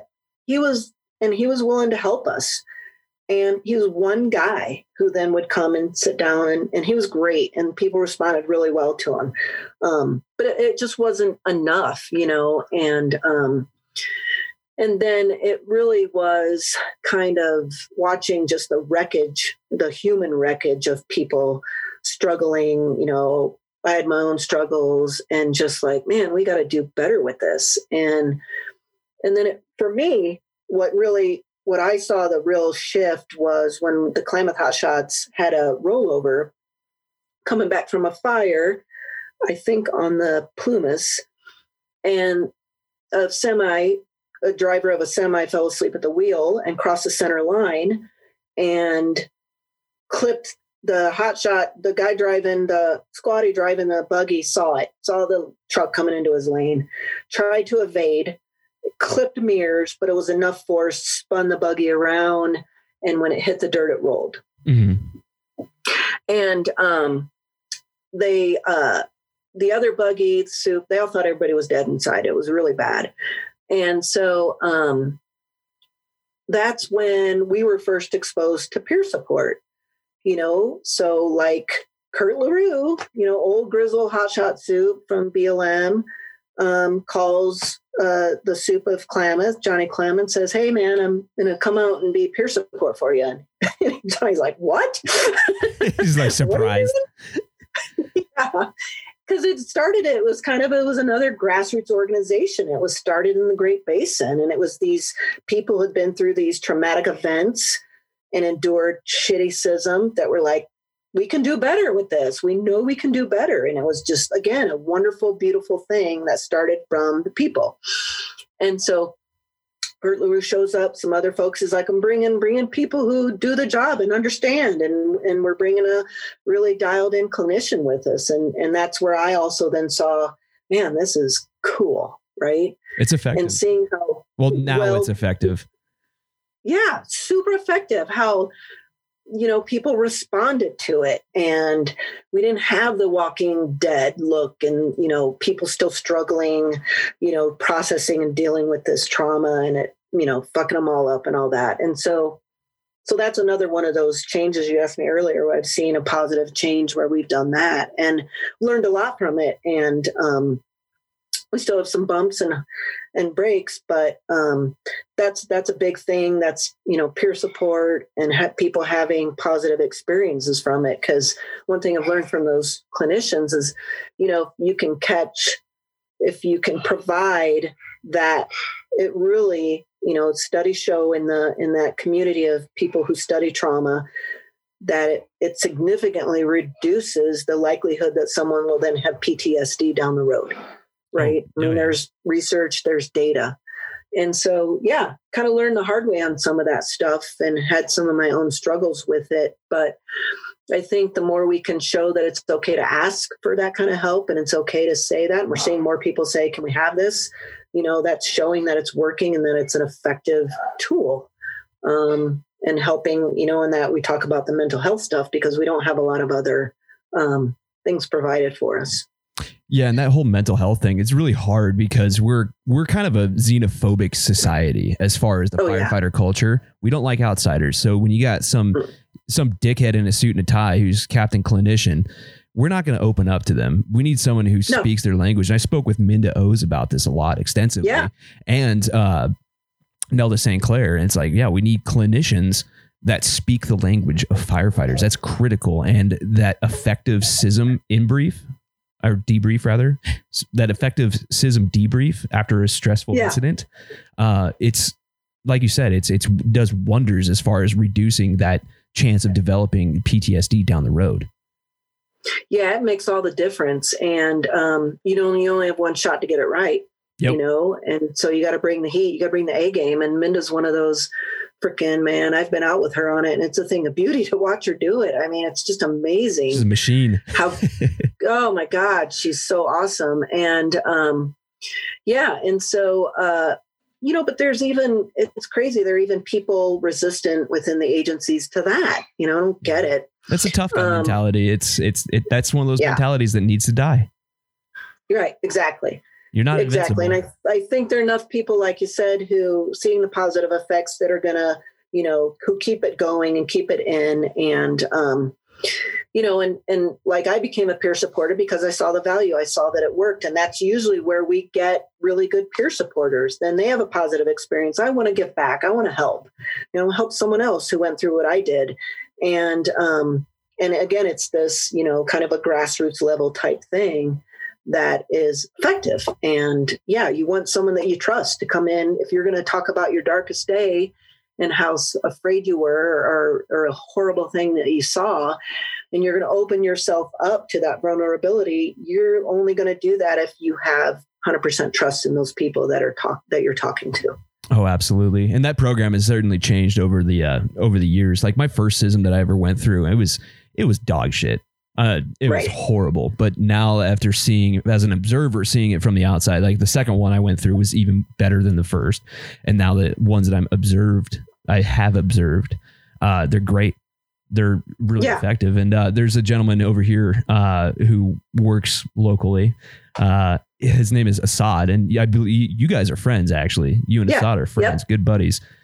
And uh, yeah. yeah, just the way these these folks work, it's amazing. And that's kind of one one regret I have about my fire career is not being able to get into that CISM, uh, becoming a peer supporter. It's one thing I've always wanted to do, but never got the opportunity to do it. Right. Yeah.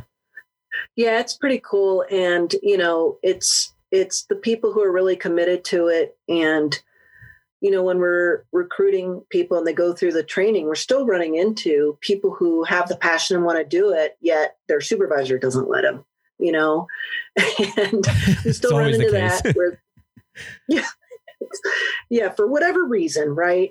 Um, but we also, we also, it's not just a fire thing, right? Like we, we did one, I, I did one on, we had one on my forest, oh, maybe a year and a half ago. And it was a 20 year old rec tech who doing his job and a guy had drowned and he's the guy in the uniform that then everybody's like, oh, you got to help us. He's 20 year old rec tech 1039, you know, and he's got to go, you know, this guy's been dead all night in the water and he's got to go fill for pulse and do all this stuff. And so we were able to get him CISM, right? Um, we've had some other, you know, uh, uh, suicide, non non fire person, right? Bring that CISM into. And so we really try to also show it's this isn't just a fire thing.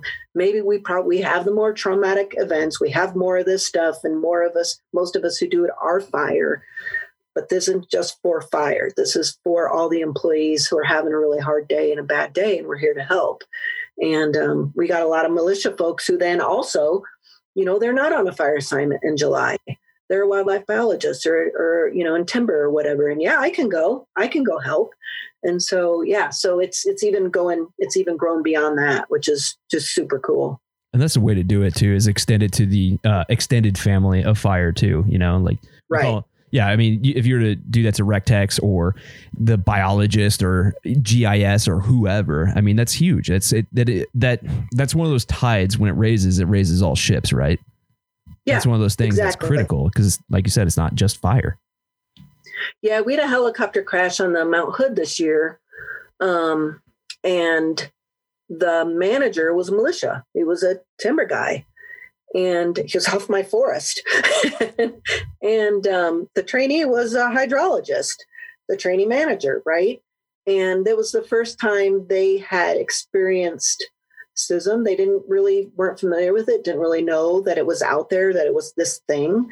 And um, you know, they benefited from it and got good feedback from both of them saying, wow, I didn't even know that was a thing, but that was awesome. And um, so, yeah, we're bringing it, you know, try to bring it to everybody. Why would we not help, like you said, the extended family of the, of the agencies? Oh, absolutely. Oh, it's, it's just good to see those things change over, you know, time. I mean, I was in it for a very short time, but with someone like you uh, in your shoes with a lot of wisdom and experience in the field, I mean, what are some of those reflections on your career? I mean, what what would you have done differently? I mean, let's go into that. If you're to start it all over again, let's let's do it. Yeah, um, you know, it's funny because you know, you hear a lot of people say, I have no regrets. I have a lot of regrets. you know, it's like where I was a jerk, you know, or didn't treat somebody nice, where I, you know, was an asshole or whatever, uh, didn't stand up for somebody or wasn't a good supervisor. But, um, certainly I do those things differently, right? I just be a better human being, I think. Um, but for me, because I started out as a trainee forester, you know, and then wanted to go into fire. Um, and and certainly that took some effort, right, to get into fire full time. Um, but I loved, you know, Asheville Hot Shots are one of the three developmental Hot Shot crews, right? Yeah. So you just detail for a season. But man, I loved it. I loved being on a Type 2 IA crew. I absolutely loved being on a Hot Shot crew. And I think I would have liked to have had more of a career as in that kind of um, environment. You know, when I went through the Asheville Hotshots, I was a GS9. Holy and, shit. Yeah. Just right? raking it in. yeah. Exactly. when I was on Redmond, we had a, I think we had a GS, um, I think we had a GS9 as well. Oh, when I was on Redmond. Right. So there's only three. There's Asheville, Redding, and Redmond, right? And I think they're yeah. a very underrated and underutilized program. They're freaking right. awesome. They're super fun. Super fun. And so, you know, and I remember talking to the soup after the season was over and I was like, man, I want to do this, you know, and I, I, I'm going to look for jobs and I'm going to downgrade because I was a 460, I was professional. Mm-hmm. I'm going to downgrade and I'm going to take a forestry technician job. You know, I was like into it. You caught the he bug. Talked, yeah, he talked me out of it. And, you know, he's, he was like probably in his, he was in his maybe 50 then. And he'd had a, like I said, a career as a hotshot and engines. And, and he was like, why in the hell would you give up what you have right now? He's like, you went to college, you have a degree. You know, why would you give up your, don't give up your GS9 he's like you you can find a path into fire but don't give up your gs9 you know he was like don't do it just hard and fast no don't do this yeah and um, sometimes i still think i would have liked to have done that i would have liked but i also have to think about I, I do like the path my career took, right? I, I like that I worked in a lot of different regions. I really liked working in fuels because I believe in prescribed fire. I believe we need more good fire on the landscape, you know, and I don't know what that I would have had that. I don't know if I would have spent a good amount of my career in the hotshot world if I would have ever gotten to be, you know, to the level I got to be where I can, I can, you know, have some influence at my level and I can make some changes and I can, you know, hire who I want or you know what I mean and so so it's it's kind of a it's kind of a mixed bag you know, certainly would have done some things differently, but pretty happy the way with the way my career turned out. Oh, that's good. I mean, I mean, you've seen the highs and lows just like everybody else, but I mean, yeah. What were some of the the highs? Like, what were the best things? Oh, that's a great question. Um, so, uh, I got to go on two international assignments. Lucky. Um, yeah, super lucky. kind of and it was it was right place right time so when i was working in florida i got to go to belize and do a prescribed fire workshop um, with a bunch of people from the nature conservancy so that was super cool. And then in 2012 i got to go to ethiopia. Um, also we did a some prescribed fire workshop and actually went out and did some prescribed burning in ethiopia. That was super rad. That's rad. Yeah it was awesome. So those were cool. Um, I really like like after after going through a lot of those you know critical incidents fatalities when I was on the Klamath. Um, I then took that class You Will Not Stand Alone that Region Five started. That was another yeah. grassroots. It was the people off the San Bernardino after um, they endured the Esperanza fire and losing the entire engine crew. You know, they were like, we, you know, there was no policy back then for that stuff. You, you were navigating and, and kind of inventing it as you went along. And those folks who were GS7s, you know, GS8s, GS9s were like, hey, we can we can tell people what we learned. So they don't have to start over. You know, we can we can and and they built this class this this class that was really just region five at first and then other regions started hearing about hey hey i'm hearing about this one again that's what i did i'd moved back to region eight but then i'm popping into my region five peeps going, I want in this, I want in this class. And then was able to help region three take it to region three after Yarnell Hill and then help region eight put it on. And then I became on the cadre for region six. So pretty proud of that. That was super cool thing to be involved in. That's um, a big really deal. like that. That's a super big deal. I mean, being on that you will not stand alone. That's huge. Yeah. It- it- Huge. so personal question here on the you not will you will not stand alone um you know how when you implement something new especially people that are set in their ways like firefighters if it ain't broken don't fix it right so did you experience a lot of pushback when you started that program up in region 6 like usually when you implement something new i know there's usually a phase where there's a lot of like not necessarily animosity but like resistance to it. They like don't want to adopt a new thing. Then it kind of goes into an early adoption with a lot of feedback and i don't know pushback i guess. And then it goes into like the full force storming norming forming or forming whatever that term is you know what i'm talking about yeah. Um, well, when so when I took it in Region Five, then I helped Region Three do it, and we didn't get any pushback. And then Region Six, Region Six was the first one, but I wasn't involved in that. But I heard about it, right? Mhm. And they got they got quite a bit of pushback initially. Matter of fact, because I'll tell you, there's a there's a unit on investigations, right? I end up teaching that now. Um, but at the time, the Region 5 cadre goes up to Region 6 to put it on and train a new cadre, right?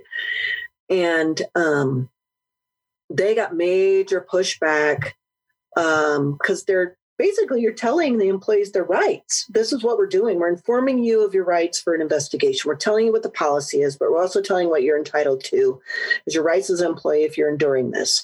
And the regional office got really pissed because, you know, there was a lot of bad stuff after 30 mile, right? yeah And when when Region Six first did um, "You Will Not Stand Alone," it was before Twist, right? But it was still after Thirty Mile, and there were people who, you know, who lawyered up because they saw what happened after Thirty Mile. You know, guy gets arrested, what can you blame job? Yeah, and so people like, I ain't talking, right? And Region Six worked really hard to try to overcome that, and they felt like that was going to tell the employees they didn't have to talk anymore. Well, they don't. they never did. under certain circumstances they don't that's their right to know that um, so there was you know certain certain stretch of management that didn't like that and then when we were trying to when i was trying to take it to region 8 we got some we got a little bit of pushback there um, and then we were hearing because i was on the on the steering committee we were hearing that there were people in the washington office who didn't like it you know? And i i just were like how can people not like this? How can not people how can people not support this thing where we're trying to prepare agency administrators fmos to do right by their employees when they have something really bad happen to them? What in the world could be bad about that? But it's just people you know it, it just there's still just like you said there's going to be those people who who would rather have a little bit of a culture of fear or don't you know want people to just uh, do what we tell you to do and not inform people of their rights. And and i think that's just wrong. Um, but you know you want standalone now has been in every forest service region. It's interagency. We've had state state folks in um, doi um, and and it's now been to every region, every geographic area, and they're going to do it virtually this year for the first time because of the COVID, yeah and be able to get more people in that way, right? And yeah you so, might be able yeah, to so have we'll more see. adopters come on to that especially with the age of COVID, it's like blessing in disguise with some things. I mean, obviously, 2020 was kind of a shit show, but some good things came out of it, show. and that's the digital learning and the things like we're doing right now. I mean, for shit's sake, we're on Zoom. That's great. Right, It works. right, yeah, yeah. I don't have to. You don't have to have, somebody. You don't have to pay travel costs or whatever like that. So yeah, it, it, there's a lot of cool things and embracing technology and using it to be effective. Oh, absolutely. And pants are optional. I'm wearing pants. Right, I'm wearing pants. oh man. So now you've been pretty outspoken across your entire career. You you don't take shit from people, and you Right. speak up when something's wrong, when you feel it in your Yeah. heart.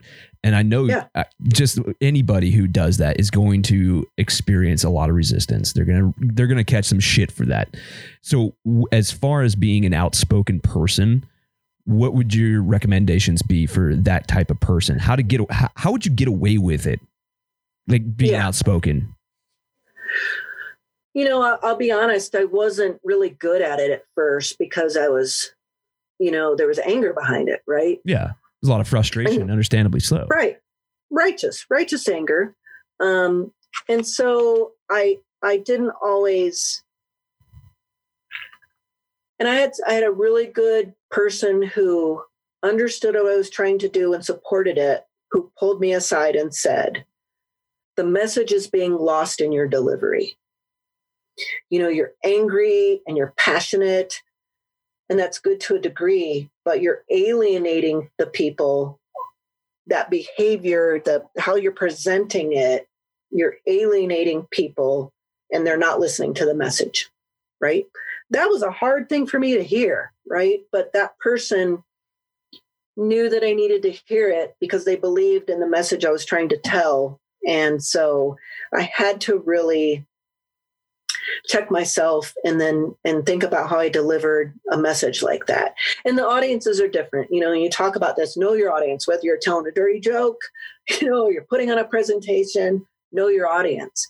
And so, you know, because in the fire world, we know we can be direct because we don't have a lot of time, blah, blah, blah. It comes off a lot better. But if I'm talking to an FLT or I'm talking to a room full of district rangers, they don't respond well to that. Yeah. Right. And I was, I was, you know, putting people off by that. So then they weren't supporting and buying into the message. So I had to really kind of learn how to talk differently, how to, um, you know, speak differently, calm myself down, not be as direct. And I think that's just had, having to learn that. So I think that's important too. Be outspoken, but understand that if you want people to hear your message, you got to think about your delivery. You got to think about your audience. You know, you can't swear like a, a, truck driver if you're talking to a bunch of district rangers, right? Hard and so, um, firefighter. Um, yeah, exactly. That's different. You know, and so also, um, you know, I I'm it, it, affected it did affect aspects of my career. I didn't get jobs because of it that I had applied for. You know, when I people were willing to give me feedback or it was obvious. Um, but also, you know, I was able to find the people who saw that as a value, who saw that as a value that I brought, right? That I was going to speak up, that I was going to call BS on something. And there are people who say they want that in an employee, and they may genuinely mm. think they do, but a lot of eh. people don't. yeah. They say that, but it's kind of like a lip service thing, you know, it's it's like a formality yeah. of the interview or whatever. right. Right. And so then and so, you know, seek I was able to seek the people who genuinely valued that in me. You know, and I didn't always land there. I sometimes landed in the place where the person said they did, but they didn't. And it had some effects on my career and I pissed off some people. And and um, you know so what I tell people is you have to think about if you're willing to if if that is important enough to you to make then those kinds of sacrifices. And sometimes it will be and sometimes it won't be and that's okay. It's okay if it's not right? Um, but if you can get to, if you can cultivate and find those mentors, find those supporters, find those supervisors who value that in you and allow you to do that, seek those people, you know, seek that group, seek that wolf pack, find that wolf pack that likes that. Um, and then if you don't, you know, get yourself out of that situation. Um, and like I said, you know, there becomes, I, I never had a problem with being mobile. I was a dual career, dual career couple for many, many years. That's easier. Um, and so, and I didn't have children. So it was easy for me that if I was in a, if I had a shitty supervisor or crappy work situation, you know, then it, I'd look for a better one. Yeah. Um, but I know not everybody has that. And that may be the people that can't necessarily be as vocal or outspoken until there's a change in their management and to a new supervisor or a new district ranger or whatever. Um, and so, yeah, you just kind of have to weigh that at your, at your, what you're willing to do, how important it is to you. But I tell you what, I sleep well at night, right? I clear conscious, probably clear conscious. And I know that for me, if I'm, you know, if I'm speaking up for an employee, going to bat for them, that I, I'd rather have maybe that black mark against me than than feel like shit because I didn't speak up because they, you know, you know, because a lot of us you go through, man, I wish I would have said something, man, I wish I would have spoke up, you know, and that's that's a heavy thing to carry around for you, especially if it was kind of a big deal that you should have spoke up about. So, yeah, it's one of the grassroots guys. Um, I didn't I didn't even know who he was. Like I still don't know his last name, and he he's like, I'm a GS6 how do you, how are you so how are you able to be so outspoken on stuff? And d- didn't that mess up your career? And I, I had to tell him honestly at, at some points it did. Um, but again i have a clear conscience and also then i, I find the place i go to the place and find and i look back and i'm like i'm glad i didn't get that job. I'm glad i didn't end up working for that jerk yeah. who didn't value that in me right? That worked out. That worked out for the best. So yeah yeah, you got to have the maturity to understand that too. And then also, I think it's really important to, you know, not try and be willing to die on every hill. Right. Pick your battles. And I, the ones that matter. Yeah. It, right. And I had, I had good mentors and supervisors who would ask me that. you know, oh, yeah. is this the cause? Is this the cause? You want to fall on the sword over this one? You want to die on the hill? And it, sometimes it was like, no, because this other thing's more important. I'd rather die on the hill for that. Right. Yeah, absolutely. Yeah. Yeah. And like I said, having those people to check me, right? Put me in check, pull me aside. What are you doing? Is this worth it? You know? Yeah, it definitely comes with a maturity element too. It took me a long time because I was always a hothead and I was very outspoken. I was kind of a shithead, really. I mean, if I were right. to look back at when I was like, you know, GS3 through probably four and a half, I wouldn't want to work with me. I was a piece of shit.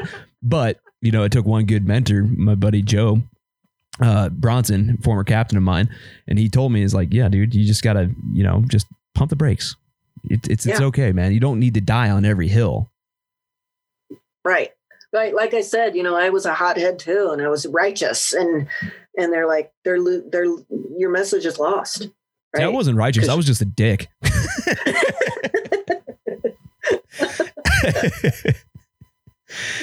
oh man. But yeah, you're you're absolutely right. Oh, so as far as advice that you would give to people that are, you know, either starting out or mid career, I mean, what advice would you give them? You know, I would say um, for folks starting out, you know, really be a sponge, be a student of fire, blah, blah, blah. But also then you know, move around, go work other places, um, be exposed to different things, different fuel types, right? Whether it's geography or fuel or whatever, uh, people, people who think differently than you do. Um, and and even for people who because we have people who start out in the agency and they already have a family right? They already have a spouse. They have, they might have a couple little kids and they might not be. I, have had veterans reach out to me on facebook who are, who are struggling navigating usa jobs right? I'm not getting hired. I'm going to do this. And the first question i always ask is are you mobile? Right? And so if you're mobile that's easy then. Yeah. you know expose yourself. Go work you know, go into another region, get out of your comfort zone, um, see how things are done other places. If you're not mobile, there are certain things you still can do. Take a detail, right? Oh yeah. Take a not, not to exceed 120 day detail, or even you know if they're flying 120 day, but you still have some family obligations that would make that difficult to be away that long. See if you can split it with somebody and do a 60 day, you know, or hey, would you let me go home you know, couple for a week or whatever. People, you know, negotiate and ask for that. And so find those ways then, if you're not mobile, to still give yourself to work outside your comfort zone. Um, what I try to do, because we have folks who come up in fire and they might have a degree in biology, right, or wildlife or engineering. And it's like, hey, you know, does anybody want to help uh, wildlife uh, for a month? Right. And so, again, find those things that get you out of your comfort zone exposure to different things, you know, meet different people who think differently. Um, that goes a long way. So that that's probably the biggest advice. And then, you know, also, you know, find your wolf pack, find the people who value what you bring and fucking have fun, man. If people aren't laughing, like if I'm at work and my employees aren't laughing, I'm Something's doing something wrong. wrong as a manager right? Yeah. I want it to be a fun place to work. You know, and you get these heavy conversations, eh, be safe out there and this and like, go have some freaking fun, man. Go have fun with each other. Oh Best yeah. time of your life.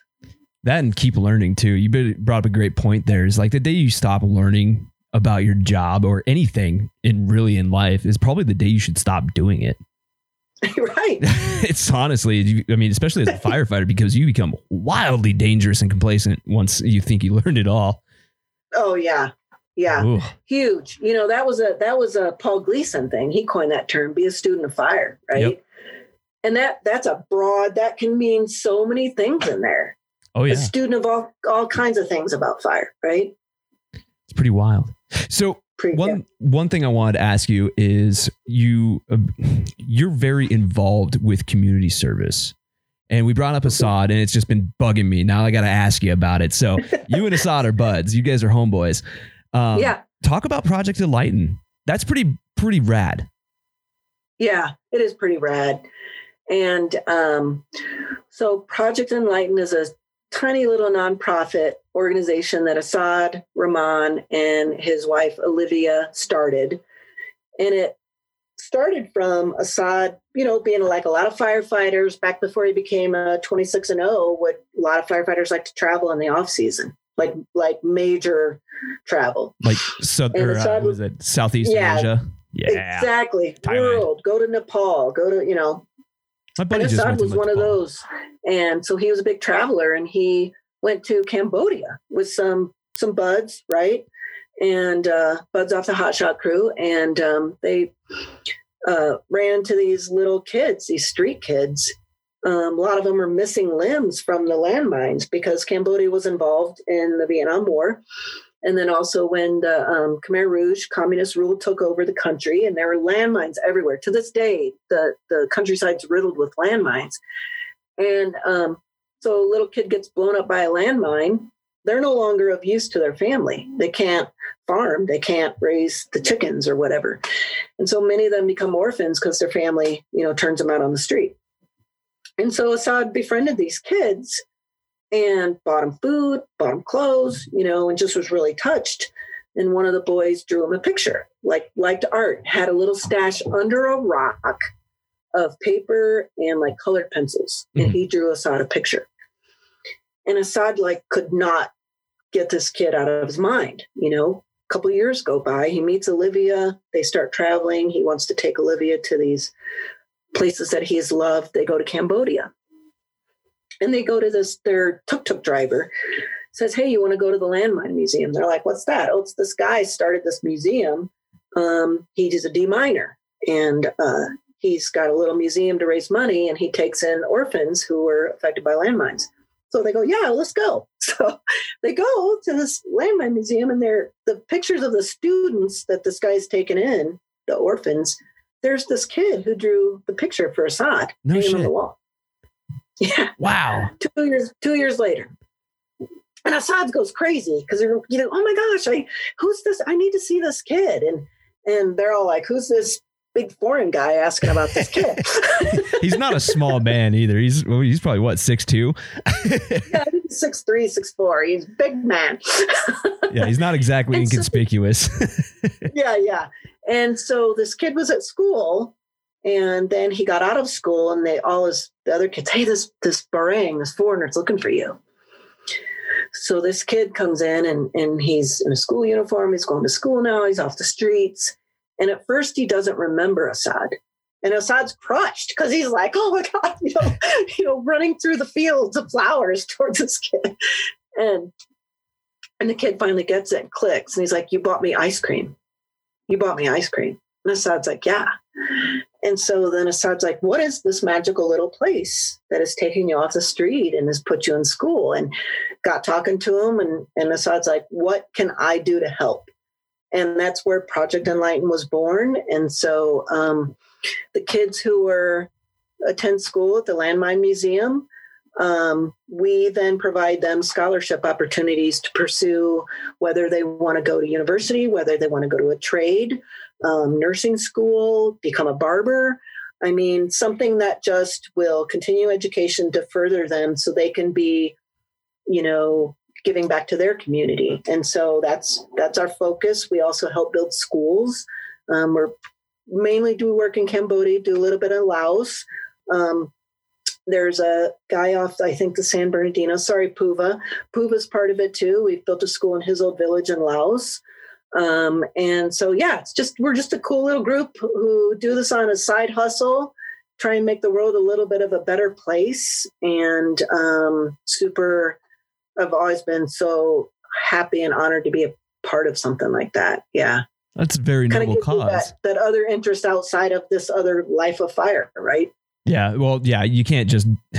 There, there's a lot of things where I've, I've seen a lot of people fall into that trap where their identity becomes fire. And yeah. I stress the importance of people like going out and doing something like you're doing or whatever drives their passion. Because if that yeah. fire identity consumes you and that's all you are, oh man, it's not good. It's not good for your mental it's, health it's not good for your physical health. You know, it's like they leave the job and then become an AD and they do that for 10 years and they look like they're 100 years old. there, there is that. I mean, that's a good retirement plan. Or a lot of people go out and uh, start their own companies and they just drive like a water tender or something like that. Or they have, uh, yeah, hand wash. Yeah, stations. that's okay too. But like you said, have some interests outside of that. You know, have another life outside of that. Yeah, definitely don't let fire define you as a person. Right. Yeah. Right. No, it's a very noble cause, and yeah, I'm definitely, uh, definitely interested in it. Definitely got to check out more of it, see what else you guys are up to. Are you guys going back to Cambodia anytime soon, or? The last time I was there was 2000 and oh, gosh, when was that? Like 12 or 13. Um, Assad, I think it's been a couple of years. So we've been talking about that and um, going back. You know, obviously COVID that's put us on hold. Yeah. But Thanks, 2020. Um, the, the Yeah, and the, there's a, an American couple who now help run the Landmine Museum who we're tied in with, and they live over there full time now, right? And so that helps kind of having some eyes for us too there, and um, what we can do to help support them because it's really this kind of this this joint effort, this marriage, you know, where we support the larger mission of the Landmine Museum and the demining effort. Um, Aki Ra is, is the problem. man who started it, and when he was a child, he was kidnapped into into the Khmer Rouge army, and he set landmines. They had little kids do it because if they blew themselves up, they didn't care, right? God, and so dark. He, yeah, he did that as a child soldier, and then was able to get out of it, and always felt tremendous amount of guilt for that, even though he didn't have any choice. He's yeah. a child, and so he decided to make it his line, life's work to go back and make it right, and so demine, right? And so um, he's an amazing human being. He was up for a CNN Hero Award a couple of years ago. He didn't win it, but he got some recognition for that. So we are just really proud to be able to support that, you know, and be just a tiny little piece of then. He's the one who took the kids off the streets. He's the one who started the school and gave them a home and gave them a family. And we're just the next step, you know, to help them with education. So no, it's a very noble cause, and I applaud you for your efforts. That's that's one of a kind. I, that's you're the first person that I didn't even know Assad did it, and I saw it with you uh, when I was doing the pre-interview, and uh, yeah, I was just like blown away by what you guys are doing over there. I was like, holy shit, man! Because I, I, know how bad the mine problem is over in that whole oh. area. So it's, I mean, there's millions, probably millions of unexploded ordnance, whether it be mines or the cluster bombs I yeah. know that kids will like pick those up and think they're like, you know, a ball or something like that. And they'll, unfortunately, some of them will either be, uh, some of them might be killed or some of them will lose oh, yeah. their arm or their leg or, yeah, it's, it's a tragedy. It sucks. Yeah, it does suck. You go over there as a tourist and they'll have those areas like roped off danger yeah. landmines don't don't go in here you know you, it's right in your face you see it it's crazy god man sucks Anyways, I hate to try and end the show on like a a shitty note, but a good note at the same time because you guys are doing great work over there. So, silver lining. Wars, not so much of a great thing. But so getting to the end of the show, um, where can we get a hold of you?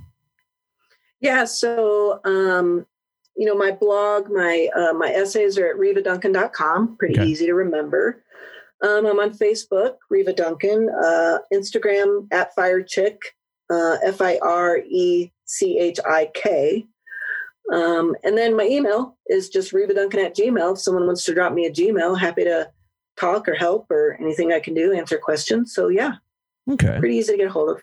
Perfect. And uh, also, I'm trying to. I'm, I'm, I think I'm going to drop a little hint right here, but I might be starting like a mentor mentee program through Anchor Point. Would you happen to be interested in that? Yeah, very cool. Totally be down with that. All right. So we can get a hold of you there. And of course, RivaDuncan.com. And if you guys haven't checked out her uh, essays, all of them, because they're all great, go check them out, especially the people on the edge of the night. And we don't need another forestry technician hero. Forgot the hero part last time. Parts one and two. And speaking of which, you are a backbone contributor. Yeah. I think as of yesterday, right? Yep. Super awesome. really excited. This that- lined up like know, perfectly. I know, I know, and it, it was super cool because that's an awesome effort that Mystery Ranch is doing, and Luke, and so I was really excited to be one of the contributors. So yeah, super awesome, great cause, and oh, yeah. I was pushing it on my home unit, trying to get folks to put in for one of those, and so yeah, hope they get a lot of interest. Yeah. Hopefully it takes off. I'm sure it will. Um, Oh yeah, I know a lot of people are kind of apprehensive to, you know, just dive right into it because, like we said in the episode, fear of reprisal, which is very real, clear, and Yeah. it's a, it's a danger. So, right. but yeah, well, thank you for being on the show. But one last thing is at the end of the show is I like to give you the opportunity to give a shout out to a homie, a hero, mentor. Could be multiple. Take it away. Yeah, man, there's so many, you know, long career and a lot of people helped me get to where I am. But I would say, you know, obviously, you know, being on the Asheville Hotshots really, really changed their trajectory my career. And Sue Dick Kassler, still friends with him to this day. He's retired on the coast of North Carolina. He and his wife are very good friends of mine. And um, he was awesome and really a great mentor and um, the uh, foreman Steve Little. Uh, he then I was able to hire him. He ran Hot Shot, uh, Asheville Hot Shots, and then I was able to hire him as my assistant for FMO in North Carolina. And he's freaking awesome. Hung in there with me, taught me a lot. That guy's one cool customer, man. He's just cool. and then um, when I went to the Klamath, that was another turning point. Really found probably my my favorite wolf pack there. And Jay Perkins, like I I said I would never step foot in California. I would never work in Region 5 because it was post consent decree. I vowed not to do it. And then when I was in Utah, I didn't like my supervisor. My sole goal for my next job was I was looking for a good supervisor. And that that drew me into Region 5 into the Klamath, Jay Perkins, and um, probably the best supervisor I've had in my career. And loved my time in Region 5. And he is, he retired. He's a good friend of mine to this day. Just talked to him on the phone last week and has made me a better, you know, supervisor, manager, human being. So, Jay Perkins. Awesome. Well, Riva, thank you so much for being on the show. And uh, yeah, when's your next uh, works of writing coming out? Yeah, thanks, Brandon. Um, yeah, I'm thinking about that. And um, so hopefully before the end of the month is up, Perfect. There we go. We'll be on be the looking for for a new essay. well, right on, Riva. Well, thank you very much for being on the show, and we'll hopefully get you on here again. Yeah, thanks for what you're doing, Brandon. Really appreciate it. And uh, love what you're doing in the grassroots, man. Keep it up. Hey, you're you guys are steering the ship on uh, the Anchor Point podcast, and anybody can join the efforts for grassroots. Just saying, throwing it out there. Right. Shameless, shameless plug. sign up. All right, Riva. Well, have a good night. Thank you so much. Okay, take care. See ya.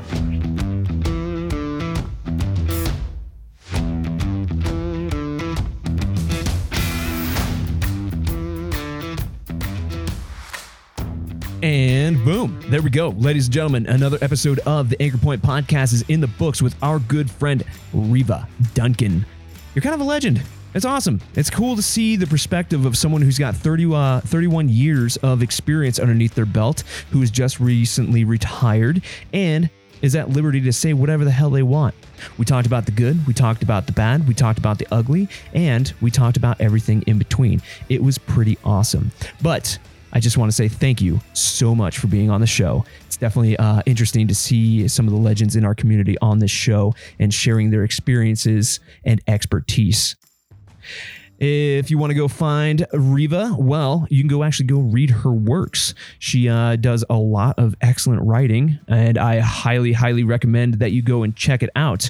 So if you go over to www.rivaduncan.com, you can find those two uh, stories that she wrote. She wrote, well, I guess technically three, but for the people on the edge, living on the edge of the night, and she also did We Don't Need Another Forestry Technician Hero, parts one and two. And if you haven't read them yet, definitely go over there and check them out. They're amazing reads.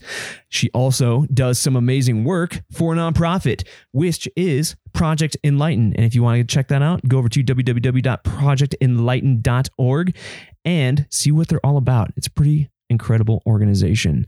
Yeah, mines in uh, Cambodia are not cool. And, you know, these people need help. And she's doing just that.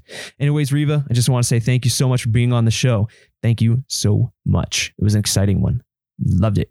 Special shout out to our sponsors. We got Mystery Ranch. They make the finest load bearing essentials in the business. They're always built for the mission, and they're also giving back to the fire community with their Backbone series, scholarships and their Backbone series publications that they're doing. It's pretty badass.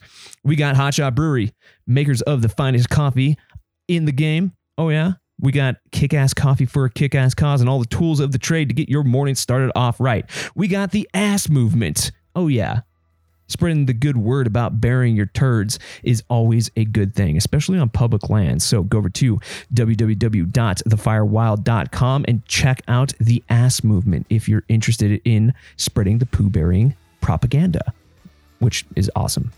and I giggle every time I say it. And last but not least, we got the Smokey Generation, also known as the American Wildfire Experience, which is not just uh, kind of in America anymore. There's uh, some South African stories, there's some places from all around the globe now.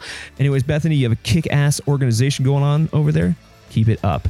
For the rest of you, you know the drill. Stay safe, stay savage. We'll catch you on the next one. Peace.